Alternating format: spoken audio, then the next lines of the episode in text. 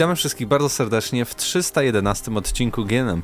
Razem ze mną jest Mateusz Danowicz. Przed mikrofonem Mateusz Widut. I zacznijmy od tego, w co ostatnio graliśmy. Tych gier nie było dużo, a wręcz była to jedna gra, która nawet jeszcze nie wyszła, czyli beta Battlefielda 5. No tak, po części. Chociaż to taka nie jest nowość, bo ja grałem w Alfę na PC, więc już o tym opowiadałem, ale trochę jeszcze opowiedzieliśmy na audycji. Mm, I nabiłem 120 level w WoWie po powrocie z takiego krótkiego urlopu, więc to mi się udało zrobić. I y, zacząłem jeszcze grać, znaczy w sumie już przyszedłem sporo, całkiem było 8 godzin, e, gry The Messenger. Jest na Switchu i na PC i to jest e, taka gra platformowo-zręcznościowa, trochę w stylu takich gier retro, ma stylistykę też pikselową retro. Jest taki fajny twist, że w pewnym momencie jakby, bo to jest 8-bitowa niby gra, ale potem jest taki fabularny myk i masz nagle 16 bitów i wow, jaka ładna grafika. Um, I w każdym razie to jest gra inspirowana do, dosyć mocno Ninja Gaiden z NESa i ze SNESa, czyli tymi jeszcze dwuwymiarowymi mm, Ninja Gaidenami i Shinobi jeszcze trochę serią, tą też dwuwymiarową, mm, więc czuć te podobieństwa. I bardzo mi się też kojarzy z Shovel Knightem, jeżeli chodzi właśnie o taką nową grę, która jakby wzoruje się na czymś bardzo starym, ale ma o wiele wygodniejsze sterowanie i w ogóle jest taka dosyć współczesna, jeżeli chodzi o właśnie taką, taką wygodę grania. E, jest naprawdę bardzo przyjemna. E, jest trudna przede wszystkim też, więc dla fanów wyzwania to jest coś dobrego. E, na Switchu działa bardzo dobrze, chociaż w przypadku takiej gry trudno, żeby coś, coś haczyło, bo to jest taka, jak powiedziałem, pikselowo 8-16 bitowa oprawa. I tam no, gramy sobie ninją, pokonujemy kolejne etapy, są walki z bossami, maksymalnie zginąłem 20 razy na jednym, więc no mówiłem, że jest całkiem trudno. E, odblokowujemy tam różne umiejętności w miarę e, z, biegiem czasu i tak dalej, i tak dalej. Tylko momentami, mm, jakby po tych 8 godzinach, jak już niby przechodzimy pierwszą część gry, to jest taki trochę backtracking, że musimy wracać do praktycznie tych wszystkich lokacji, które już odwiedzaliśmy, tylko one są trochę pozmieniane. I jakoś od tego momentu już mi się trochę mniej chce w to grać, nawet nie wiem czy skończę, ale i tak no, wydałem na to 60 złotych no więc jak 8-9 godzin gry, to już czuję, że no nie, nie, będę miał wyrzutów sumienia, jeżeli nawet tego nie dokończę, bo podobno to jest na 20 godzin, ale jeżeli to jest kolejne 10 godzin tylko backtrackingu, to nie wiem, czy to, czy to mi się podoba. I jest też bardzo fajne poczucie humoru, to jest wszystko takie z przymrużeniem oka potraktowane, więc polecam, jeżeli lubicie takie oldschoolowe gierki. E, ja może nie będę się po powtarzał e, z tym, co działo się na audycji, ale tylko wspomnę, że w Battlefieldzie 5 w tej becie mnie bardzo zaskoczyło, że na PlayStation 4, bo na tej platformie gram e, w tą betę, e, są ustawienia graficzne i to takie całkiem rozbudowane na konsoli, prawda? Możemy na przykład sobie ustawić, jak daleko widzimy, co oczywiście jest tam zaznaczone, może wpłynąć mhm.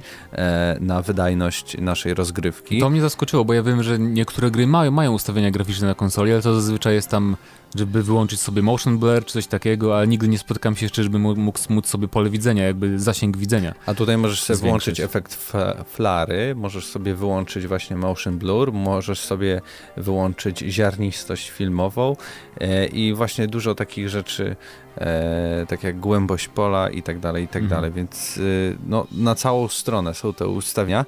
To nieźle. E, i też jest dziwne, ale no to jakby jest beta, więc nie mogę za bardzo tego oceniać, ale w tych wszystkich ustawieniach e, standardowych ta gra sypią jej się klatki, przynajmniej na tej mapie w Rotterdamie w mieście, co oczywiście jest pewnie spowodowane tym, że no to, to jest miasto, tam jest dużo więcej obiektów i tak dalej, plus to też jest chyba Battlefield pierwszy, w którym jest aż tak dużo osób jeśli chodzi o konsolę, bo tutaj grałem 52 na 52, tego nie było na, w Battlefieldzie pierwszym na konsolę. To musiał być jakiś błąd serwera chyba, bo to niemożliwe. No naprawdę. 64 gracze to jest max w Battlefieldzie 5 na bank. Więc albo coś źle pokazywało, albo jakiś schakowany serwer ci się udało wejść.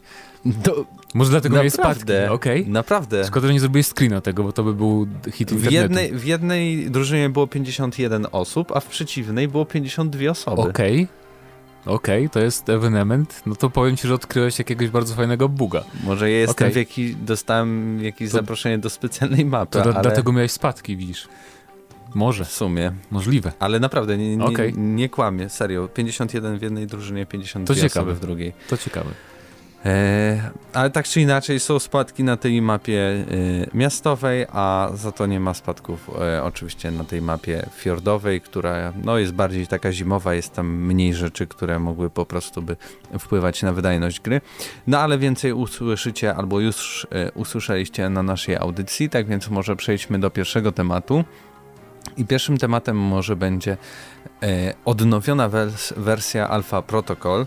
Kiedyś w ogóle rozmawialiśmy na ten temat e, w takiej chyba naszej pogadance albo w jakiejś topce gier, które chcemy, żeby zostały odnowione. No i wygląda na to, że jest to całkiem możliwe. Możliwe, no, na pewno w najlepszych RPGach mm, wymieniliśmy Alpha Protocol i e, to jest dosyć takie, e, jakby to nie jest nic potwierdzonego, ale na Twitterze Douglas Bogart to jest pan z wydawnictwa Limited Run Games bodajże i oni zajmują się właśnie wydawaniem remasterów po części E, i zapytał publiczności, czy chcą, chcieliby właśnie remastera Alpha Protocol i ta plotka wzięła się stąd, że Obsidian zretweetował e, tę, tę wiadomość i da, dał ikonkę takich podejrzliwie patrzących oczek do tego, więc e, oczywiście powstały właśnie już e, newsy na ten temat, że być może coś się dzieje w tym temacie. To też właśnie jest nie bez znaczenia, że ten, to jest wydawnictwo właśnie zajmujące się między innymi remasterami.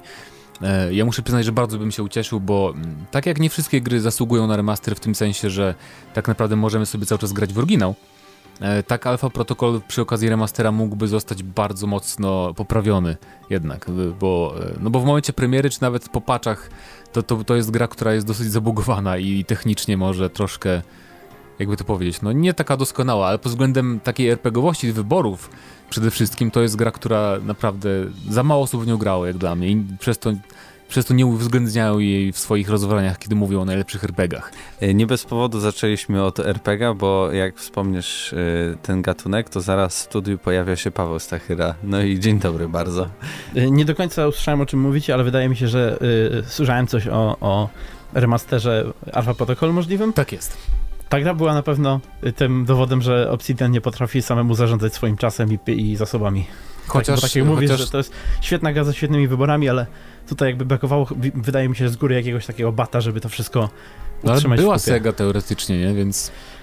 Dużo było nad nimi y, wydawców, ale oni generalnie jakby sami to w, w ramach swojej ekipy nie potrafią tego jakby y, dobrze ustawić. I tak jak mówisz, to jest dobry, dobry przykład takiej gry, która potrzebuje remastera bardzo mocno, żeby, żeby jakby przejść może nawet do historii jako jeden z tych lepszych RPGów. Ale też warto wspomnieć właśnie, że cały czas prawa do Protocol należą do Segi, a Sega y, ostatnio znaczy może jakoś nie, nie sypie tymi remasterami, ale zremasterowali chociażby Valkyria Chronicles na PC e, i bodajże jakiegoś też starszego Sonika, więc to nie jest firma jakaś tam zupełnie przeciwna e, remasterowaniu gier, więc czemu nie? Tym bardziej, że właśnie RPG są ostatnio takie trochę bardziej na, na czasie, no popularne wydaje mi się, że to jest dobry moment, żeby właśnie wskrzesić um, Alpha Protocol, żeby pokazać jak, jak można robić właśnie wybory, dialogi, scenariusz, jak powinien wyglądać porządny w RPG-u. Ja do tej pory pamiętam Alpha Protocol, chociaż y, ta gra w sumie nie zyskała jakoś dużą popularność, ale przez to ile ona dawała tam swobody,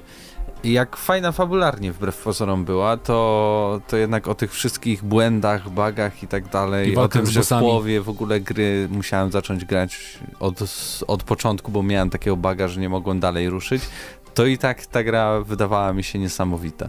Nawet nie wiem, czy nie przypominała ci czasem y, gry innego studia, które uwielbiasz, bo mi ta gra bardzo kojarzyła się z grami Pirani, Pirani Bytes oni, oni robią bardzo podobne gry, jeżeli chodzi o technikalia. Jakby podobny poziom tego, tej frustracji wynikającej z tych... Coś w tym jest, tylko że problem był taki, że jakby gotiki są takie bardziej, no, bardziej trochę bardziej tak? otwarte, bardziej takie swobodne jasne, i tam jasne. to trochę inaczej wygląda. Alpha Protocol był taki troszkę starał się być mass efektowy, no wydaje tak. mi się, pod względem gameplayu, więc on musi być dopracowany, musi być filmowy i tak dalej i to troszkę nie wyszło. A to w ogóle strasznie dziwi mnie, że tak jak sobie pomyślałem, nie ma na rynku zbyt wielu gier szpiegowskich. Teraz mamy no to e, też Phantom Doctrine, ale to tak. też taka szpiegowska, nie szpiegowska, bardziej tam wiadomo, taktyczna, takich szpiegowskich, szpiegowskich w tych klimatach, nie? Co jakiś James Bond, tak dalej. To najbliżej chyba kojarzy mi się jednak mimo wszystko Hitman, chociaż on też nie jest niby szpiegowski, ale jak jeżeli chodzi o tego typu klimaty, to jest powiedzmy najbliżej.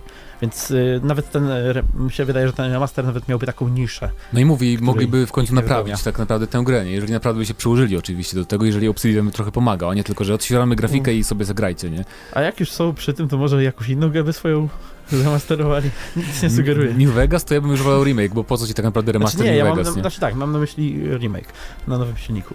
Bo Alpha Protocol powstało w 2010 roku, więc... Yy całkiem, całkiem dawno. Tuż przed tym, Bardzo dziwny jest y, polski tytuł, bo się to na, nazywa Alpha Protocol, szpiegowska gra RPG. Albo przynajmniej tak na Wikipedii to jest, jest napisane. tytuł tej gry, naprawdę? O matko, okej. Okay. Nie wiem, mam... Tak, no. tak, Alfa Protocol, szpiegowska gra RPG. A widzisz, czyli Polakom trzeba bardziej, tak jak na plakatach filmowych często jest, bardziej tłumaczone dosadnie wszystko. No ale tak, Mamy Ciekawe, nadzieję, czy, czy że się to... dobrze sprzedała w Polsce. No nie, bo to w sumie z takim tytułem to wygląda jak taka gra z kiosku, jakieś wiesz, taka wydanie za 15 zł. Jak zobaczysz tą grafikę, to w sumie się nie zdziwisz. Ale tak, no ja trzymam kciuki, że to będzie, że jakby to się okaże prawdą. Projektantem no bo... był Chris Avalon, więc... Tym bardziej. Tym bardziej, to, to, to była fajna gra. E, a teraz przechodzimy do następnego tematu, który będzie związany z Sony.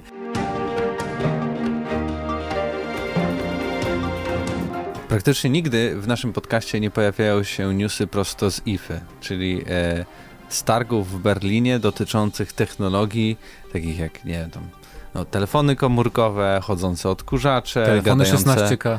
gadające e, lodówki, bo są już takie, gadające pralki też są takie tak naprawdę wszystko możesz podłączyć. Moja pralka na przykład ma melodyjkę, jak się skończy pranie, to gra. A możesz Więc... podłączyć ją pod Wi-Fi i z nią rozmawiać? A jeszcze nie wiem, nie próbowałem. I, jeszcze nie próbowałeś. No ale wracając może do tematu, bo tam y, wypytano y, prezesa Sony, Kenichiro Yoshidy, y, o cross-platformowość w przypadku Fortnite'a i bardzo jest ciekawa jego odpowiedź i tutaj muszę ją w całości zacytować.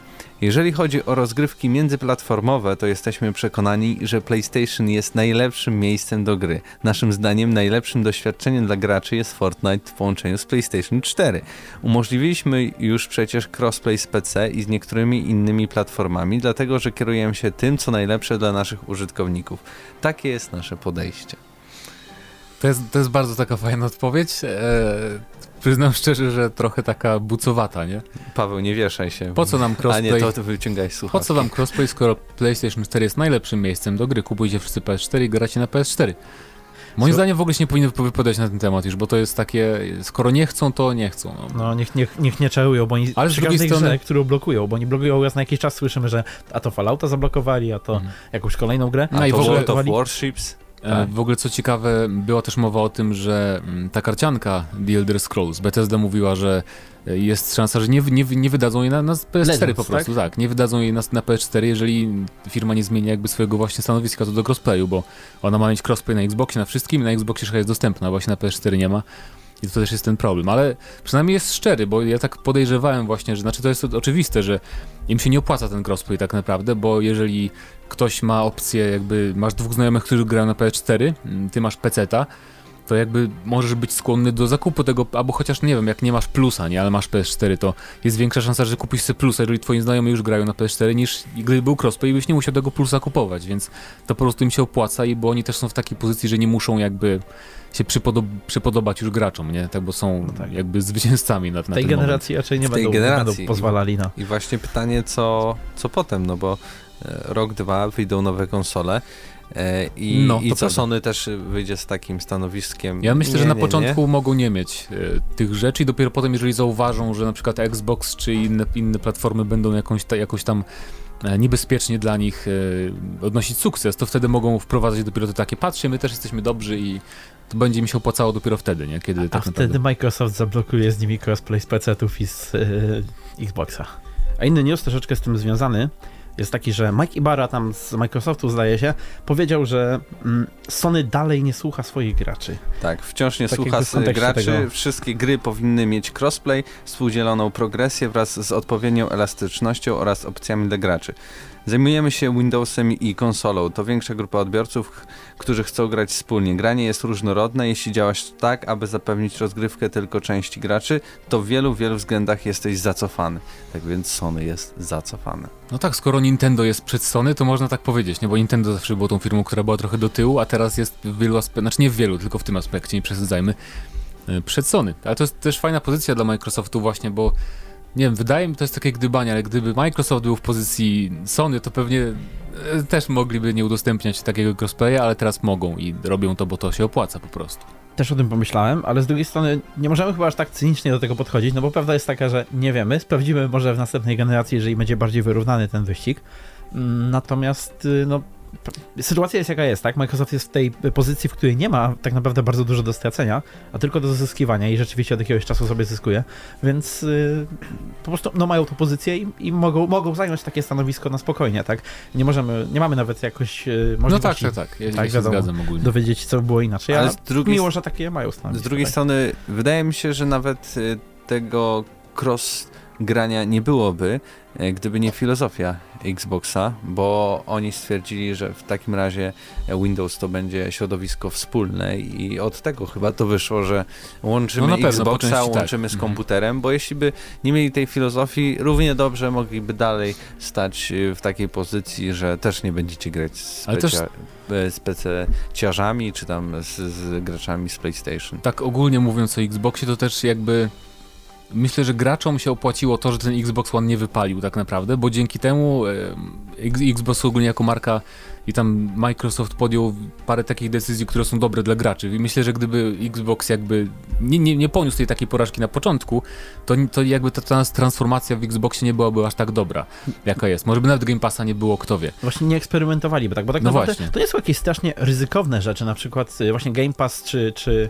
czy teraz ten nawet All no tak, ale tak One musieli, nie musieli. Ryzykownie, ryzykownymi, ale to na pewno są takie przełomowe rzeczy, które mogą jakoś tam ruszyć powiedzmy y, rynek konsolowy. I no, miło, miło, że nie mieliśmy znowu takiej konserwatywnej generacji, jak już w sumie od dwóch mamy. No właśnie, to jest też fajne pod tym względem, że skoro oni teraz robią te rzeczy, teraz, teraz o nich mówią w takim pozytywnym świetle, to ja jakby nie wierzę, że nie przeniosą tej, tej filozofii na kolejną generację, nie? bo to by było jakoś totalnie już strzałem w stopę i takim totalną hipokryzją, więc e, od strony Microsoftu właśnie możemy liczyć chyba na takie same jakby rozwiązania w, przy kolejnym Xboxie. No i tylko pozostaje mieć nadzieję, że jakby Sony im dorówna pod tym względem, nie? Bo może tak nie być, ale może też tak się stać, więc musimy, musimy poczekać pewnie z rok albo półtora no na to ujawnienie konsol. Takie pytanie do was, drodzy słuchacze, czy wam brakuje na tym PlayStation w ogóle tak, i w ogóle takiego grania przykład, crossplayowego? Jak często w ogóle korzystacie z opcji crossplay w różnych grach na konsolach? I to wydaje mi się, że będzie... Pytanie odcinka. Pytanie odcinka, tak. Czy, czy, czy wam y, brakuje crossplaya na PS4, a jeśli gracie crossplayu, to zazwyczaj w jakich tytułach i, i na jakich platformach. A my teraz przejdziemy do ostatniego tematu, którego nie mogliśmy pominąć, chociaż nie jest jakimś tam wielkim tematem, czyli znamy Wiedźmina nie no, kawał, i nie, będzie, nie, nie będzie nim niestety e, Karolak. Karolak. Karolak. Ani Tomasz Kot. Szkoda.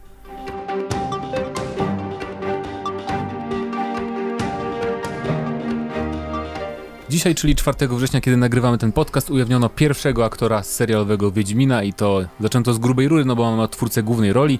Nie jest to y, Karolak, wbrew oczekiwaniom niektórych. Nie jest to też Mats Mikkelsen, według też oczekiwaniom niektórych, tylko jest to Henry Cavill, czyli Superman z uniwersum DC, albo też y, ostatnio wystąpił w Falloutie, co ja mówię, w Mission Impossible Fallout i grał też w Kryptonim Uncle, który był bardzo fajnym filmem akcji, więc y, ja jestem, powiem wam, zadowolony jakby z tego wyboru, bo Chociaż jako Superman może on mi jakoś tam nie wykazuje się za bardzo aktorsko, chociaż pasuje oczywiście do Supermana, to właśnie w innych rolach jakoś bardzo mi podpasował, w tych ostatnich przynajmniej, więc e, i też, i też wydaje mi się, że z odpowiednią charakteryzacją, zresztą były już przeróbki różne fanowskie jego twarzy, nawet przed tym jak go potwierdzili oficjalnie, że on naprawdę może się nadać e, do, do, do Geralta. I fajnie, może być fajnie kwestia tych przeróbek właśnie i tak jakby tego podpasowania wyglądu, bo ludzie, jedyne, jedyne tak naprawdę narzekanie, jakie się słyszy przy okazji e, tej informacji... Że nie jest słowiański to, wystarczająco. No, to, to, to, drugie, to drugie, ale jedyne takie poważne, to, że jest e, na przykład zbyt duży, jest zbyt e, napakowany na, na Geralt, tak? Inni mówią, że ma troszeczkę zbyt... E, ale myślę, że, jest może trochę za przystojny. Dla Wiecie, aktora to nie jest spo, nie pasuje, problem właśnie, zrzucić trochę... Właśnie w tym rzecz, że wszyscy jakby pomijają, tak samo jak się mówiło o Matsie Mikkelsenie, tak? Że on, on jakby fizycznie pasuje. Aktorzy to są ludzie, którzy e, zawodowo, zawodowo zrzucają kilogramy, no tak? albo, je, albo je przybierają. E, wydaje mi się, że nie będzie problemu akurat z tym, żeby Henry Cavill wyglądał tak, jak powinien w tej roli. E, nie wiem, czy, nie wiem, czy naprawdę jest fanem, bo tam z miesiąc temu, tak, przy okazji jednego z wywiadów do Mission Impossible Fallout wspomniał, że czytał książki, że, że grał w gry, ale mi się wydaje, że Właśnie, dzisiaj też dowiedzieliśmy się od y, jakby showrunnerki e, tego serialu, że rozmowy z nim zaczęły się już 4 miesiące temu, jeszcze zanim w ogóle scenariusz powstał. I już wtedy prawdopodobnie już był praktycznie podpisany, ale wiecie jak to jest. Tak czy inaczej casting się robi. Ale ja pamiętam wywiady z nim sprzed jakby w ogóle mm, tam z okresu Supermana tego pierwszego, że on faktycznie mówił też o grach wcześniej. Tak, że on... bo WoWa sobie podobno grał w momencie, kiedy zadzwonił do niego Zack e, Snyder A, no właśnie, też, z, z, propozycją zagrania Supermana i nie odebrał tego telefonu, dopiero po rajdzie odebrał. Więc jest prawdopodobne, że mógł grać Wiedźmina 3, nie? Może, jasne, nie, może nie ukończył, może nie ukończył wielokrotnie, jak tam mówił, czy tam ktoś tam powiedział, ale może znać grę. No, nie, nie no, wszystko wydaje mi się, że właśnie lepiej, że chociaż troszeczkę jakby ma pojęcie e, tego, co tutaj będzie grał. Chociaż a propos gier, to też jest niebezpieczne w przypadku ogólnie tego serialu, już pomijam Kawila, ale wydaje mi się, że gracze będą bardzo, szczególnie zachodni gracze, będą bardzo ch chcieli widzieć na ekranie jednak Wiedźmina 3, nie? jeżeli chodzi o postacie, wygląd postaci. Tak. Czyli tego stroje. Wiedźmina, który tak naprawdę najbardziej odbiegał od, od książek, jeżeli chodzi o niektóre aspekty świata, a książki są podobno największą inspiracją tutaj dla, no właśnie. No i też wiadomo, że będą kręcić w Europie Wschodniej, tam w Węgrzech bodajże mają zacząć zdjęcia na Węgrzech kręcić, więc też nie będzie tak kolorowo jak w niektórych może fragmentach. Ale na, na Węgrzech pół świata ogólnie kręcą. A, tam okay. jest po prostu tanio i jest bardzo dużo y, scenerii. Bardzo mi się podobało zdjęcie, które wstawił na swojego Instagrama, że teraz y, jego adres to Kermoren, y, Kedwen i proszę tam E, zaznaczyć, że nieczęsto tam bywam, bo zabijam potwory i w ogóle oznaczył Netflixa Witcher Geralt of Rivia i też zmienił swoją nazwę na Netflixie na Geralt of Rivia.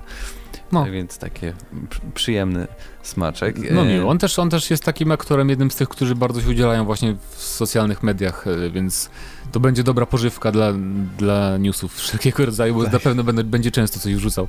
A zdjęcia mają się rozpocząć 5 listopada, więc e, może jeszcze przed końcem roku zobaczymy jakieś tam zlikowane zdjęcie z planu, coś takiego. Podejrzewam, to, że to myślę, całkiem że to możliwe. na pewno, a, a mm, sam serial, jeżeli już jest y, teraz, jeżeli są robione zdjęcia, to myślę, że nawet możemy się spodziewać e, znaczy tak jakby pod koniec 19 już będzie zrobiony i możemy się go spodziewać pewnie w wczesnym 20, jeżeli zaczynają zdjęcia 5 listopada. Jeżeli to będzie oczywiście produkcja na taką miarę, na jaką mówią. Ale, ale znaczy, skoro wzięli ja, Kawila, wydaje mi się, że to jest potwierdzenie właśnie, bo ludzie się trochę bali, że tam może być produkcja... budżet, nie? Tak, mhm. niekoniecznie z gigantycznym budżetem. Oczywiście on nie wymaga... Wiedźmin tak naprawdę szczególnie mm, opowiadania te pierwsze, one nie wymagają jakiegoś niesamowitego budżetu, jeżeli się sprytnie do tego podejdzie, ale też nikt, wszyscy się bali, że to może skończyć jak niektóre próby robienia takich e, seriali przez Netflixa, tak, wysokobudżetowych, które jednak mimo wszystko, jakby, jeżeli chodzi o efekty specjalne, trochę odstają. Na przykład Stranger Things, tak, bardzo wysokobudżetowy teraz serial, ale mimo wszystko, jeżeli chodzi o CGI, on w tym serialu dosyć jest Tam takie... tak specjalnie, bo wiesz... No, co, niech no. będzie, niech będzie. Ja nie wiem, czy ja się nie pomyliłem, panowie, bo to jest 311 odcinek 1 plus. Tak? A, a powiedziałeś, a, że... A, a, chyba powiedziałem, że 310. A. Ale to tylko się tak po, poprawiam. To teraz powiesz, po jak skończymy, to powiesz, potem wkleisz i... Dobrze, dobrze. Będzie, będzie dobrze. A co ty uważasz o? Nie, nie wiem. Henryku. Szczerze powiedziawszy, ja nie oglądałem y, Supermana. Ja nie jestem w ogóle fanem taki, tego typu filmów z superbohaterami, więc trudno mi powiedzieć tak naprawdę. Na Mission Impossible pójść nowy. Niewiele byś się dowiedział o Henrym Cavillu z Supermana, ponieważ kazano mu tam mieć minę, jakby, jakby kupę robił przez cały czas. Miał zatwardzenie. Może miał, ale podobno bardzo słabo grał. Tyle się dowiedziałem. E, znaczy jego... Jego twarz bardzo dziwnie wyglądała, ponieważ e, ktoś Bo on wtedy kręcił że... Mission Impossible tak. chyba, nie? I miał wąsy. Właśnie nie wiem, czy Mission Impossible, ale wydaje mi się, że tak. I miał tam wąsy i kiedy wrócił na e, tego, na, na plan dodatkowe zdjęcia, tak? Bo musieli zrobić jeszcze e, troszeczkę mm, dokrętek, to tak zwanych, to mm, wycięli mu jakby wąsy e, z CGI. Tak, I strasznie dziwnie wyglądał. To wyglądało... No ale tutaj nie będą musieli mu nic wycinać, więc jesteśmy dobrej myśli. Yy, czekam na wasze komentarze, co sądzicie o tym wyborze. Czy, wolelibyście Karolaka? Czy Karolak, czy pan Superman? A my teraz przejdziemy do ostatniej sekcji, czyli komentarze spod ostatniego odcinka, a tam zapytaliśmy się, czy kupicie nową konsolę lub ulepszycie PC dla Cyberpunka 2077. I człowiek z bardzo trudnym nikiem, więc po, po powiem tylko dwie pierwsze literki. DM. E, gramy na maksa. PlayStation 4 Pro. Specjalnie dla Cyberpunka nie kupię, ale coś mi się wydaje, że ta gra wyjdzie też na PlayStation 5 i wtedy jak najbardziej. Arbiter napisał, no jak wychodzi na Xbox One X, to nie ma co kupować nowej konsoli, bo mam najmocniejszą na razie, ale w przyszłości jak będzie jakiś remaster lub port Cyberpunka, zakupię na nowego Xboxa. E, szalony koń. Tak, Posiadam... już się zaczęła taka marketingowa potem, e, więc kończymy już twojego posta, ale dziękujemy, bo też mam Xbox One X, też lubię. Te, też masz najmocniejszą konsolę. Tak, i Xbox zarabia więcej niż PS. Tak? No może w tym Podejrzewam. momencie jest całkiem to możliwe, nie? No, bo już sprzedali dużo PlayStation 4, więc rynek się nasycił. Szalony koń. Posiadam PlayStation 4 Plebs Edition i wyczekuję nowej generacji, którą zakupiłbym już nawet dzisiaj. A nie, nie masz coś ze zwykłego PS4, bo na przykład God of War działał, jak dla mnie, nie mam porównania, ale bardzo fajnie się grało, nie, nie było żadnych spadków. Spider-Man z tego co widziałem też śmiga w 30 stabilnych klatkach. Pozdowngradowany, wodę wycięli całą. Tak, tak, tak. Absyrtos napisał, kupię na moją obecną PlayStation 4. W przypadku nowych konsol zrobię tak jak na obecnej generacji i poczekam na wersję Slim. Ale nie wiem, co, co to może dać jakby do Pewnie po, mówiąc Slim ma pewnie na myśli, Xbox One S, który może. jest lekko usprawniony. Okay. I Kuba Nanonka PS4 Pro. Taniej, taniej i strzelanie podpada, podpada będzie przyjemne. A dialogi najlepiej wybiera się oczywiście Że na padzie. Nick na PC to jest no i nie, nie ma komentarza od Bue, Buere. Buere i jest nam to no. bardzo smutno. Buere, Powiedz, wróć. gdzie się zapodziałeś i, i, i dlaczego się obraziłeś e, na nas. E, jest też bardzo ciekawy komentarz od Słoika Ogórków, że bardzo go muzyka wkurza, no ale wybacz, ale 8 lat robimy ten tak, podcast. I to, jest, I to jest muzyka, którą nam ukradło tak. Telewizja Trwam. Więc... Telewizja Trwam, więc jeśli ktoś ogląda Telewizję trzymać. Trwam i widzi widzi te wiadomości, później włączy GNM Plus i mówi, o Boże, jak mogli wziąć z jakiegoś katolickiego wydania wiadomości? Nie, my katolickie wiadomości zabrały GNM Plus, ten podkład, więc my byliśmy pierwsi i możemy wytoczyć im proces, ale nie wytoczymy, bo to jest darmowy. Jest Creative Commons i, i to jest za darmo, tak więc możecie zobaczyć jak my robiąc za darmo podcast, Możemy to zrobić profesjonalnie i jak ktoś, kto dostaje dużo pieniędzy, też może zrobić wiadomości profesjonalnie. Ale też byśmy Taki chcieli dostawać dużo pieniędzy. Lekki, nie? Ale też byśmy chcieli. Otworzymy tak, szkołę dziennikarstwa niedługo. Będziemy informować na kolejnych plusach, a tymczasem przy, przypomnamy pytam, pytanie odcinka. W jakie gry najczęściej gracie w, międzyplatformowo, w crossplayu i czy brakuje wam tego crossplayu na PS4? A to był 311 odcinek GNM Plus i razem ze mną byli Mateusz Zdanowicz, Paweł Stachyra i Mateusz Fiut. Do usłyszenia za tydzień. Cześć.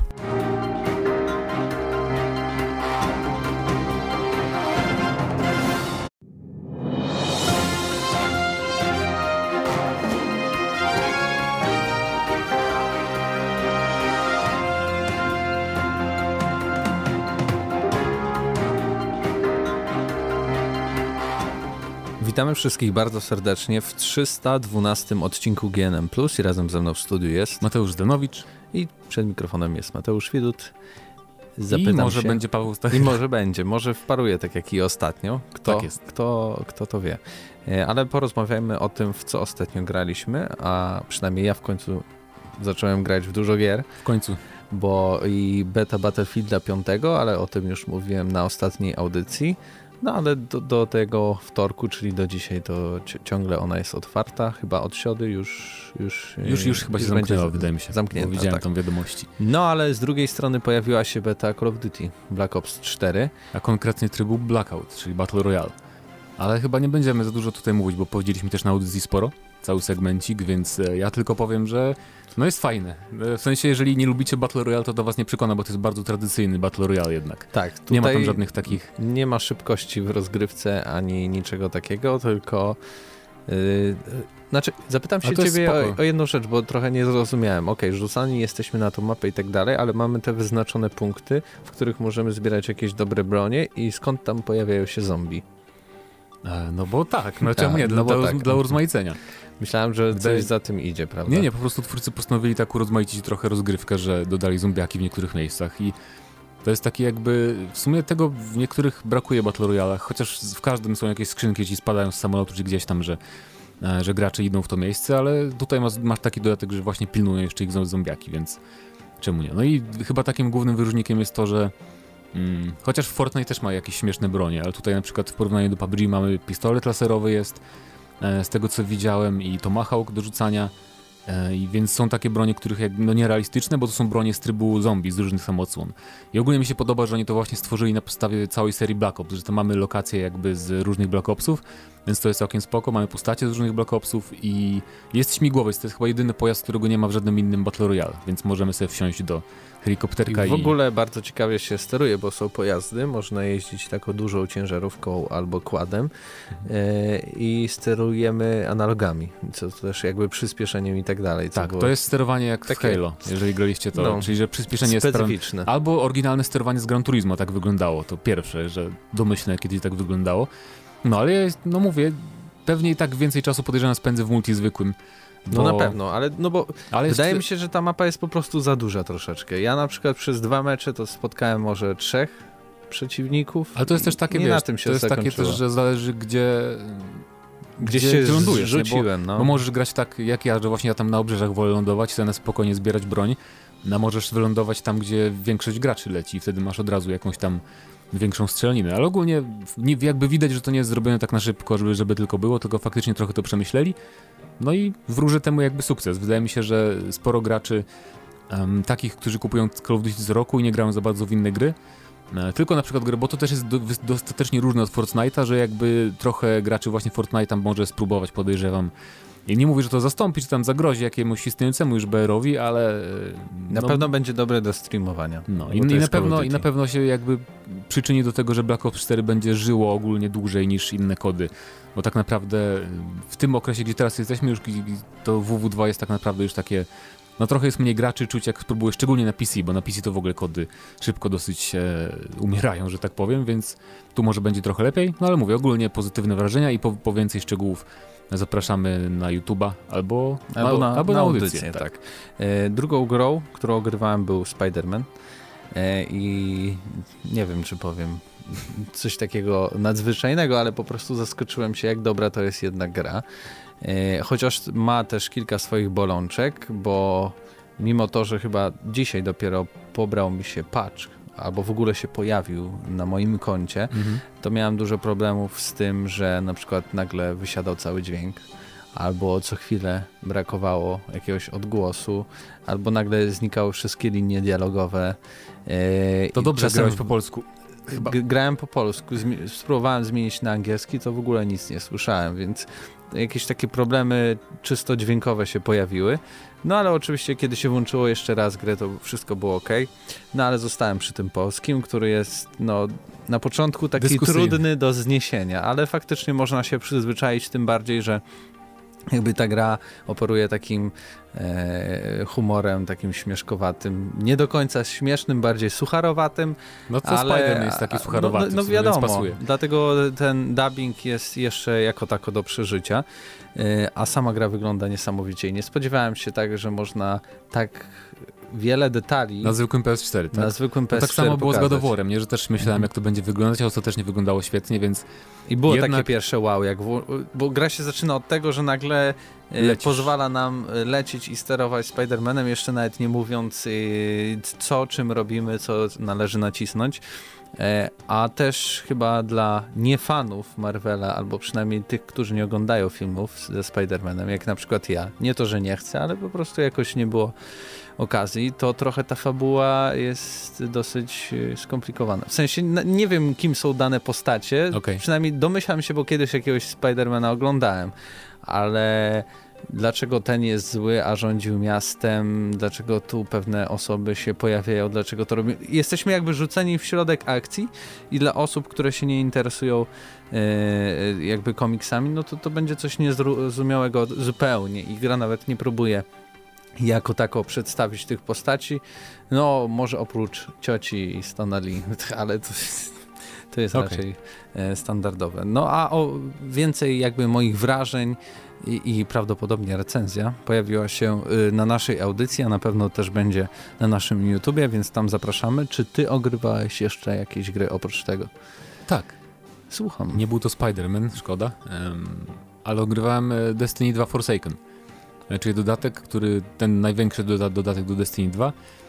e, który tak jak wszyscy podejrzewali jest najlepszym dodatkiem, czyli powtarza się sytuacja z Destiny 1, kiedy ten dodatek The Taken King też był największy, najlepszy, bo otrzymujemy tu 20 poziomów nowych doświadczenia, gdzie w tych poprzednich mniejszych dodatkach to było po 5. Mm, kampania jest tak na 4-5 godzin, więc to jest naprawdę bardzo dużo jak na dodatek. Znowu w porównaniu do tych poprzednich, bo to było 2 godzinki max. Mamy dwie lokacje takie do eksploracji zamiast jednej, mamy e, dodatkowy trip taki, który łączy PvP z PV, Gambit może grać na Gamescomie, e, mm, tak. no więc to jest też taka ciekawa nowość.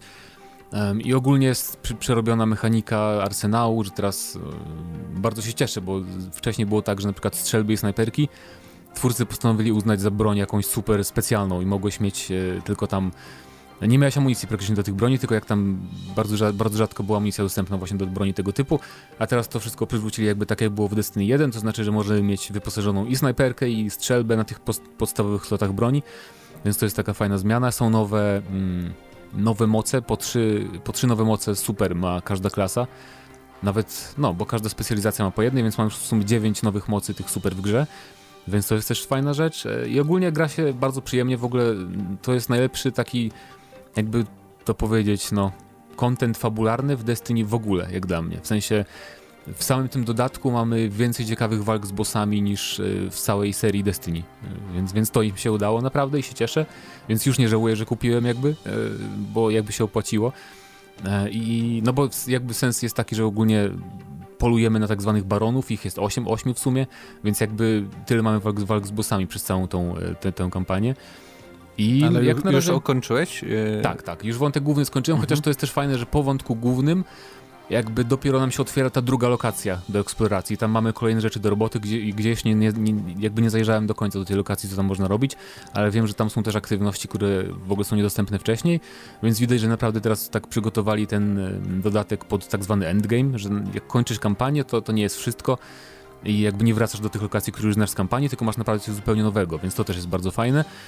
Um, aczkolwiek jeżeli gracie solo, to, to znowu nie ma, nie ma jakby takiej nowości mm, typowo dla jednego gracza. Ja wiem, że to jest gra kooperacyjna, ale jednak bardzo mi się marzyło, żeby wprowadzili coś z Diablo 3, jak były te rifty, gdzie tak naprawdę mieliśmy taki dungeon, to było bardzo proste tak naprawdę w założeniach, że mamy właśnie lochy generowane losowo i tam sobie coś gramy, gramy, gramy i zbieramy lód. Ale niestety nie ma nic takiego, więc nadal najlepsze, najlepsze jakby przedmioty zdobędziemy tylko jak gramy ze znajomymi w te różne szturmy i wright. No, ale ogólnie żałuję, że zakupiłem podstawkę, powiem tak, no Aha. bo znowu mamy tę samą sytuację, gdzie no bo um, będzie można chyba kupić ten standalone, tak? Ten, ten e, nie, to działa tak, że możesz mhm. kupić e, cały jakby zestaw mhm. Destiny 2 ze wszystkimi poprzednimi dodatkami i z tym najnowszym i to kosztuje 170 zł, czyli kosztuje tyle, ile kosztowała podstawka, więc e, jeżeli powstanie Destiny 3, to poczekam rok, nie ma bata tym razem, bo jeżeli kupowałeś wszystko to po kolei, to wyszło ci, że naprawdę, e, wiesz, no nie opłacało się, nie? Opłacało się bardziej poczekać. Więc z jednej strony szkoda, z drugiej strony fajnie, że w końcu ta gra jest naprawdę dobra. I, ma, i są też łuki, najlepsza broń w Destiny no. 2. No dobra, no to w takim razie przechodzimy do naszego pierwszego tematu. A pierwszym tematem będzie temat lootboxów, bo pojawia się informacja, że rząd belgijski pozywa Electronic Arts do sądu za to, że w nowej FIFA będą lootboxy. E, bo oni tam wydali takie rozporządzenie. To znaczy, żeby... nawet nie, nie rząd, sprecyzujmy. No rząd. belgijska, no w sumie ta komisja jest rządowa, tak, tak więc dobra. No to w będzie. ramach rządu ta komisja do spraw gier i hazardu no e, istnieje, więc no powiedzmy, że rząd. E, I oni tam sobie e, chyba w tamtym roku albo na początku tego... Jeszcze w tym roku, wiosną jakoś. Wydali takie rozporządzenie, że nie może być te, takich lootboxów, że nie wiadomo co się dostaje e, i jakiej to jest wartości, więc zakazują tego. No i większość z dużych firm, czyli Activision, Blizzard, 2K, Valve usunęło ze swoich gier w ogóle możliwość kupowania i otwierania tych lootboxów, czyli ciekawe, Overwatch i tak, tak dalej. Co ciekawe, tak tylko w Belgii to usunięto, więc to jest też takie dosyć niespotykane. No w sensie, tak. Nie wiedziałem, że tak się da, nie? że tylko w jednym kraju coś włączysz, a w innych regionach, chociaż można grać multiplayer z graczami z Belgii cały czas. No ale w każdym razie właśnie te firmy się dostosowały, a jej na razie jakoś nie, nie śpieszyło z tym i cały czas można kupować te paczki kart e, w trybach Ultimate Team w tak. FIFA i w Madenie. I, I ich jakby oświadczeniem jest to, że gracze wiedzą, ile dostają rzeczy w lootboxie. Nie co dostają, ale ile rzeczy można dostać, więc jako korporacja międzynarodowa przygotowująca gry uniwersalne międzynarodowo, nie poczuwa się do tego, żeby coś takiego usuwać. Yy, oczywiście w naszym podcaście pojawił się Paweł Stachra, który już chyba standardowo spóźnił się na podcast, ale jest i chyba go słychać. Możesz się przywitać ze słuchaczami. Witam wszystkich. No, mam nadzieję, że cię było słychać. To jest, to jest yy, generalnie, znaczy to, to nie jest niespodzianka, bo tak naprawdę już wtedy, kiedy mm, ostatnim razem rząd belgijski, belgijski ostrzegał właśnie nie tylko EA, ale tak jak wspominaliście też Blizzarda i Valve, e, wszyscy zareagowali poza jej, które wtedy właśnie, bo to, to oświadczenie, które teraz, o którym teraz mówiłeś, oni już wtedy e, twierdzili, że e, wszystko co robią jest zgodne na 100% z prawem. E, Czyli zrobili kopię w klej teraz z odpowiedzią tak. po prostu. Tak, e, oni, oni wspominali już, że, że absolutnie, absolutnie e, wszystkie ich praktyki e, są zgodne też z prawem belgijskim, jakby, że oni są świadomi, jakie są tam regulacje, ale sądzą, że wszystko jest w porządku. I tak naprawdę każdy Wiecie... chyba wiedział, że nie jest w porządku, więc, tak, więc teraz już tylko czekam. Tak, to jest takie, jakby, to było nieuniknione, tak? To była raczej kwestia czasu, kiedy to się stanie. Tylko teraz pytanie, czy jej po prostu tu uważało, że ujdzie im to na sucho, czy raczej na zasadzie... Nie przejmują e, się rynkiem małym no, po prostu? Znaczy rynkiem małym, nawet chodzi, tu jest kwestia kar, które mogą potencjalnie zapłacić, tak? Raczej... No, to też prawda, a, a z tego co wiem w FIFA 19 też będą takie jakby niezmienione te paczki kart mhm. w fucie. No tak. Więc to jest ciekawe, czy, no bo z kolei jeżeli by tak to zignorowali zupełnie, to pewnie Belgia mogłaby zablokować w ogóle sprzedaż ich gier, podejrzewam, przynajmniej pudełkową. Nie wiem jak to wygląda z, z, z kwestią gier cyfrowych, mhm. ale no, mogliby tak zrobić, nie, ale to, to byłoby słabo, bardzo słabe wizerunkowo, nie, że ignorują jakby ten rynek, prawda? Chociaż na pewno jest mały, tam się sprzedaje może nie wiem ile procent. No to, to jest małe państwo, które i tak jest otoczone z jednej strony Danią, drugą Holandią, z trzeciej Niemcami, więc... Da y, Danią? Danią może nie, ale... Francją. Nie? No, no dobra, dobra. Pomyliło mi się, ale no w sensie... I.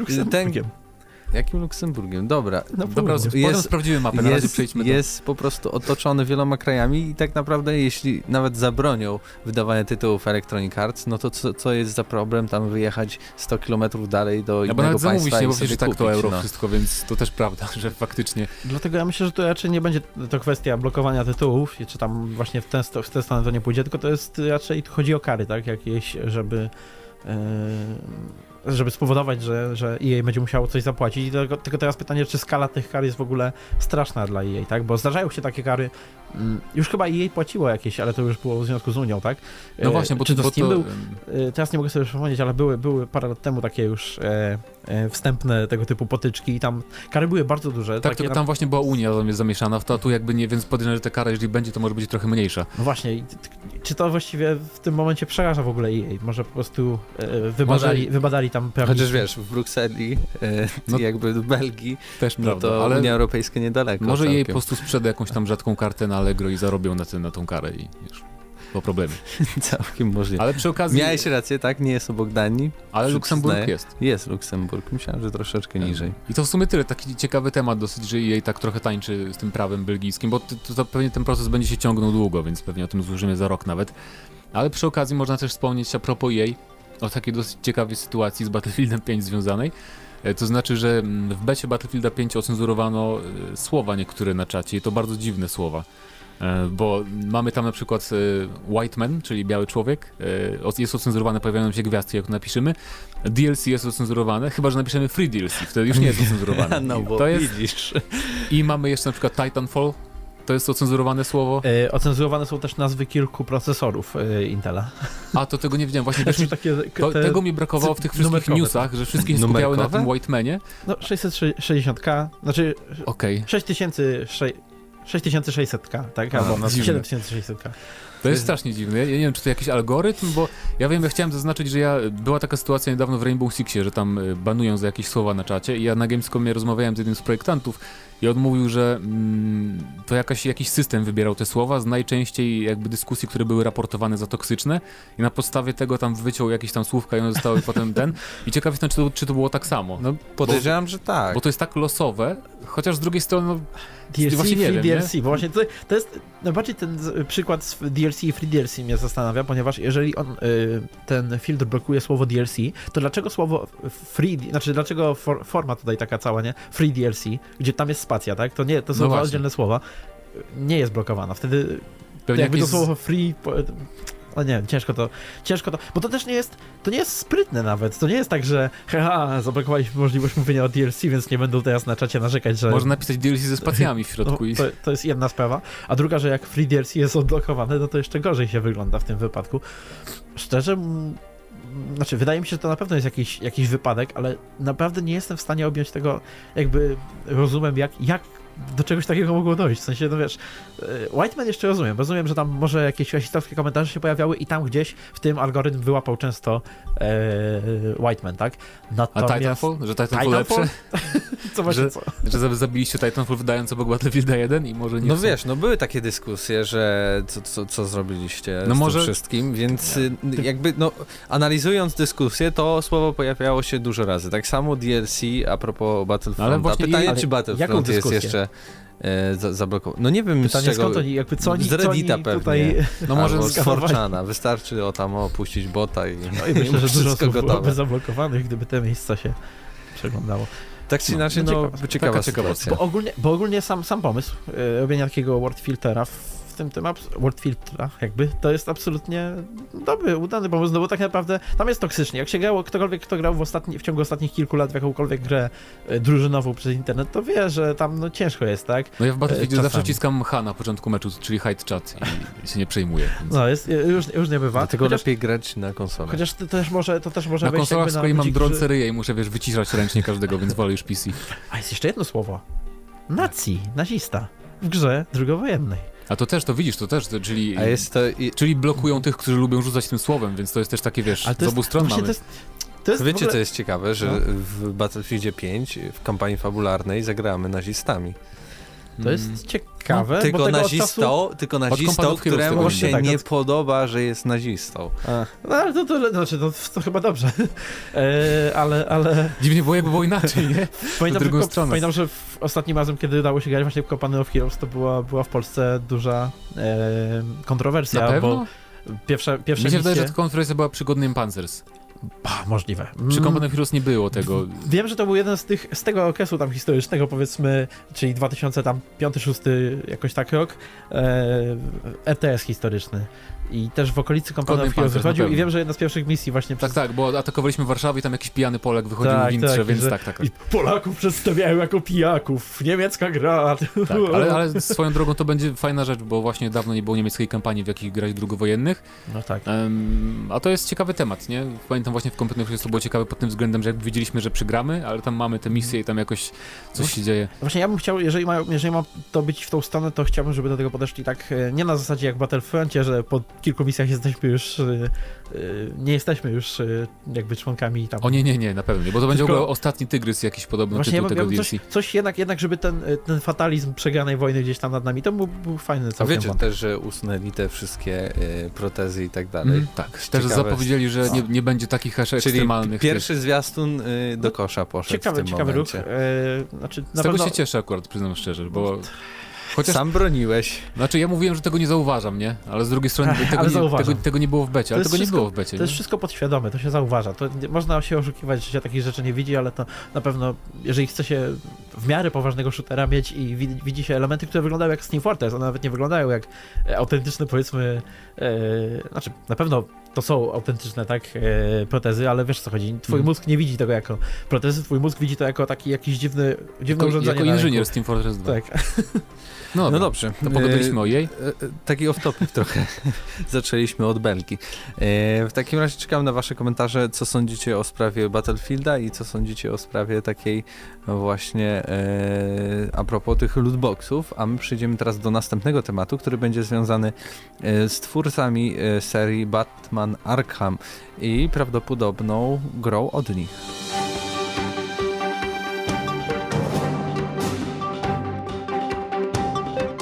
Rocksteady na swojej stronie internetowej opublikowało kilkanaście ogłoszeń o pracę. E, I najważniejsze są chyba, e, że oni pracują teraz na wyczekiwaną grą wysokobudżetową, która pojawi się za ponad dwa lata. Czyli PS5. Czyli Xbox na nowych konsolach. 3, czy tam 4 i w każdym razie to jest właśnie ważne, Ale że... wyczekiwana. Wyczekiwano, czyli to będzie Batman. Na pewno, jakiś Batman. No bo nie wierzę, że oni zrobią Supermana, bo to jest jakby dla mnie nie, nie, nie do zrobienia gra. No ale to wyczekiwane mnie tak jakoś, może to jakiś sequel do jakiejś starszej serii? Nie, przypomnijmy, były dwie plotki i to były obydwie z Kotaku, więc oni raczej celowali. E, jedna było nie o Justice, tylko Suicide Squad, to, było, to była jedna gra. A druga to była gra o Batmanie, ale z Damianem Wayne'em jako Batman, e, Aha. więc to było coś innego. Ja bym bardzo chciał, żeby oni zrobili tego Batmana futurystycznego, nie pamiętam nazwy konkretnej. 2000 no, coś tam chyba. Bo, 99? Bo, no możliwe. Nie, to Spider-Man był, Spider-Man był, a ten... No ale był taki futurystyczny Batman, czarny tak. strój taki z czerwonym logo. Tak jest. I Bruce to... Wayne był jego Alfredem, czy tam jak on tam no, się no. No, więc to było bardzo ciekawe, ale właśnie... Mm, też warto zwrócić uwagę, że to są ogłoszenia, jest tam jakiś rendering y, master, czyli tam spec od renderingu, jest też, y, mają też ogłoszenia na social media od ludzi do marketingu, więc to jest już jakby taki troszkę końcowy może etap produkcji, skoro już takich ludzi zatrudniają. No ale za dwa lata, do... no to no, wiesz, wiesz, nie wiem, czy ale to widzisz, masz e, jakby dział animacji, dział artów, audio department, no, charakter się, department. Że, że, jest szansa, że, na, że, jest szansa, że w tym roku na, na, Game Awards albo na PlayStation Experience to już pokażą tra trailer jakiś pierwszy. CGI oczywiście, ale, ale ja, że zapowiedzą w końcu. Ja nie wiem, czy akurat tutaj Batman jakoś pasuje do tego. Yy... Ale oni nic więcej nie zrobili. Urban Chaos. Wiem. A Urban Chaos to było fajne na PSX-ie. Ale, na PS2. Ale... Na PSX też była, było, chyba że port zabili. Czy to było z tą babką, co się chodziło, tak? tak? O, GTA, znaczy takie niby GTA z, A to było na PC, na PSX, to na PSX było. No na PSX też. Ale to nie, to się nie nazywało... No ale tak, ale a propos tej gry, to, to co innego może być wyczekiwaną grą Ale może to nie jest ich, może to nie jest ich o, jest seria. Y, może robią to z, z jakimś większym wydawcą, który im dał od siebie Warner Bros. Oni, oni są Warner Bros. Jakby cały czas Aha. są z Warner Brosem, więc to musi być jakaś marka Warner Bros. No to ja tu nie widzę żadnego no Ten wyczekiwany mi nie pasuje. Nie wiem, czy... Znaczy może... Na pewno jest dużo fanów serii Batman, ale czy naprawdę ktoś jeszcze czeka na dalej na więcej tego? Ja myślę, wydaje mi się, że już jesteśmy na tym etapie, że jest troszeczkę. To co, taki... Tommy Jerry? Przesyt, tak? nie, myślę, myślę, że gdyby to była gra, która mm, jakby nie idzie znowu w tę taką, żeby więcej i bardziej otwarty świat, bla bla bla, to to mogłoby być coś dobrego z Batmanem. Nie tak samo jak God of War był nowy zupełnie niż poprzednie God of War. I bo teraz oni by, nie wiem, czy mieliby szansę przebić Spidermana, nie? Bo jeżeli by robili taką tradycyjną grę Batmanową, jak do tej pory, to też jest taka kwestia, więc tym bardziej mogą robić coś innego. Tym bardziej, że będą nowe konsole i na pewno robią to pod next geny już, więc no, ciekawa sprawa. No, w ogłoszeniu o pracę jest na pewno napisane, że to jest umowa na dwa lata. Więc na pewno nie dwa lata dłużej. Przynajmniej tak się wydaje. Eee, no to na Mortal pewno. Kombat 11. Ale to zaraz, y, mamy informację, że gra wyjdzie za dwa lata, czy tylko jest umowa na dwa lata? Bo to może oznaczać... Gra może się pojawić y, za ponad dwa lata, umowa jest na dwa lata.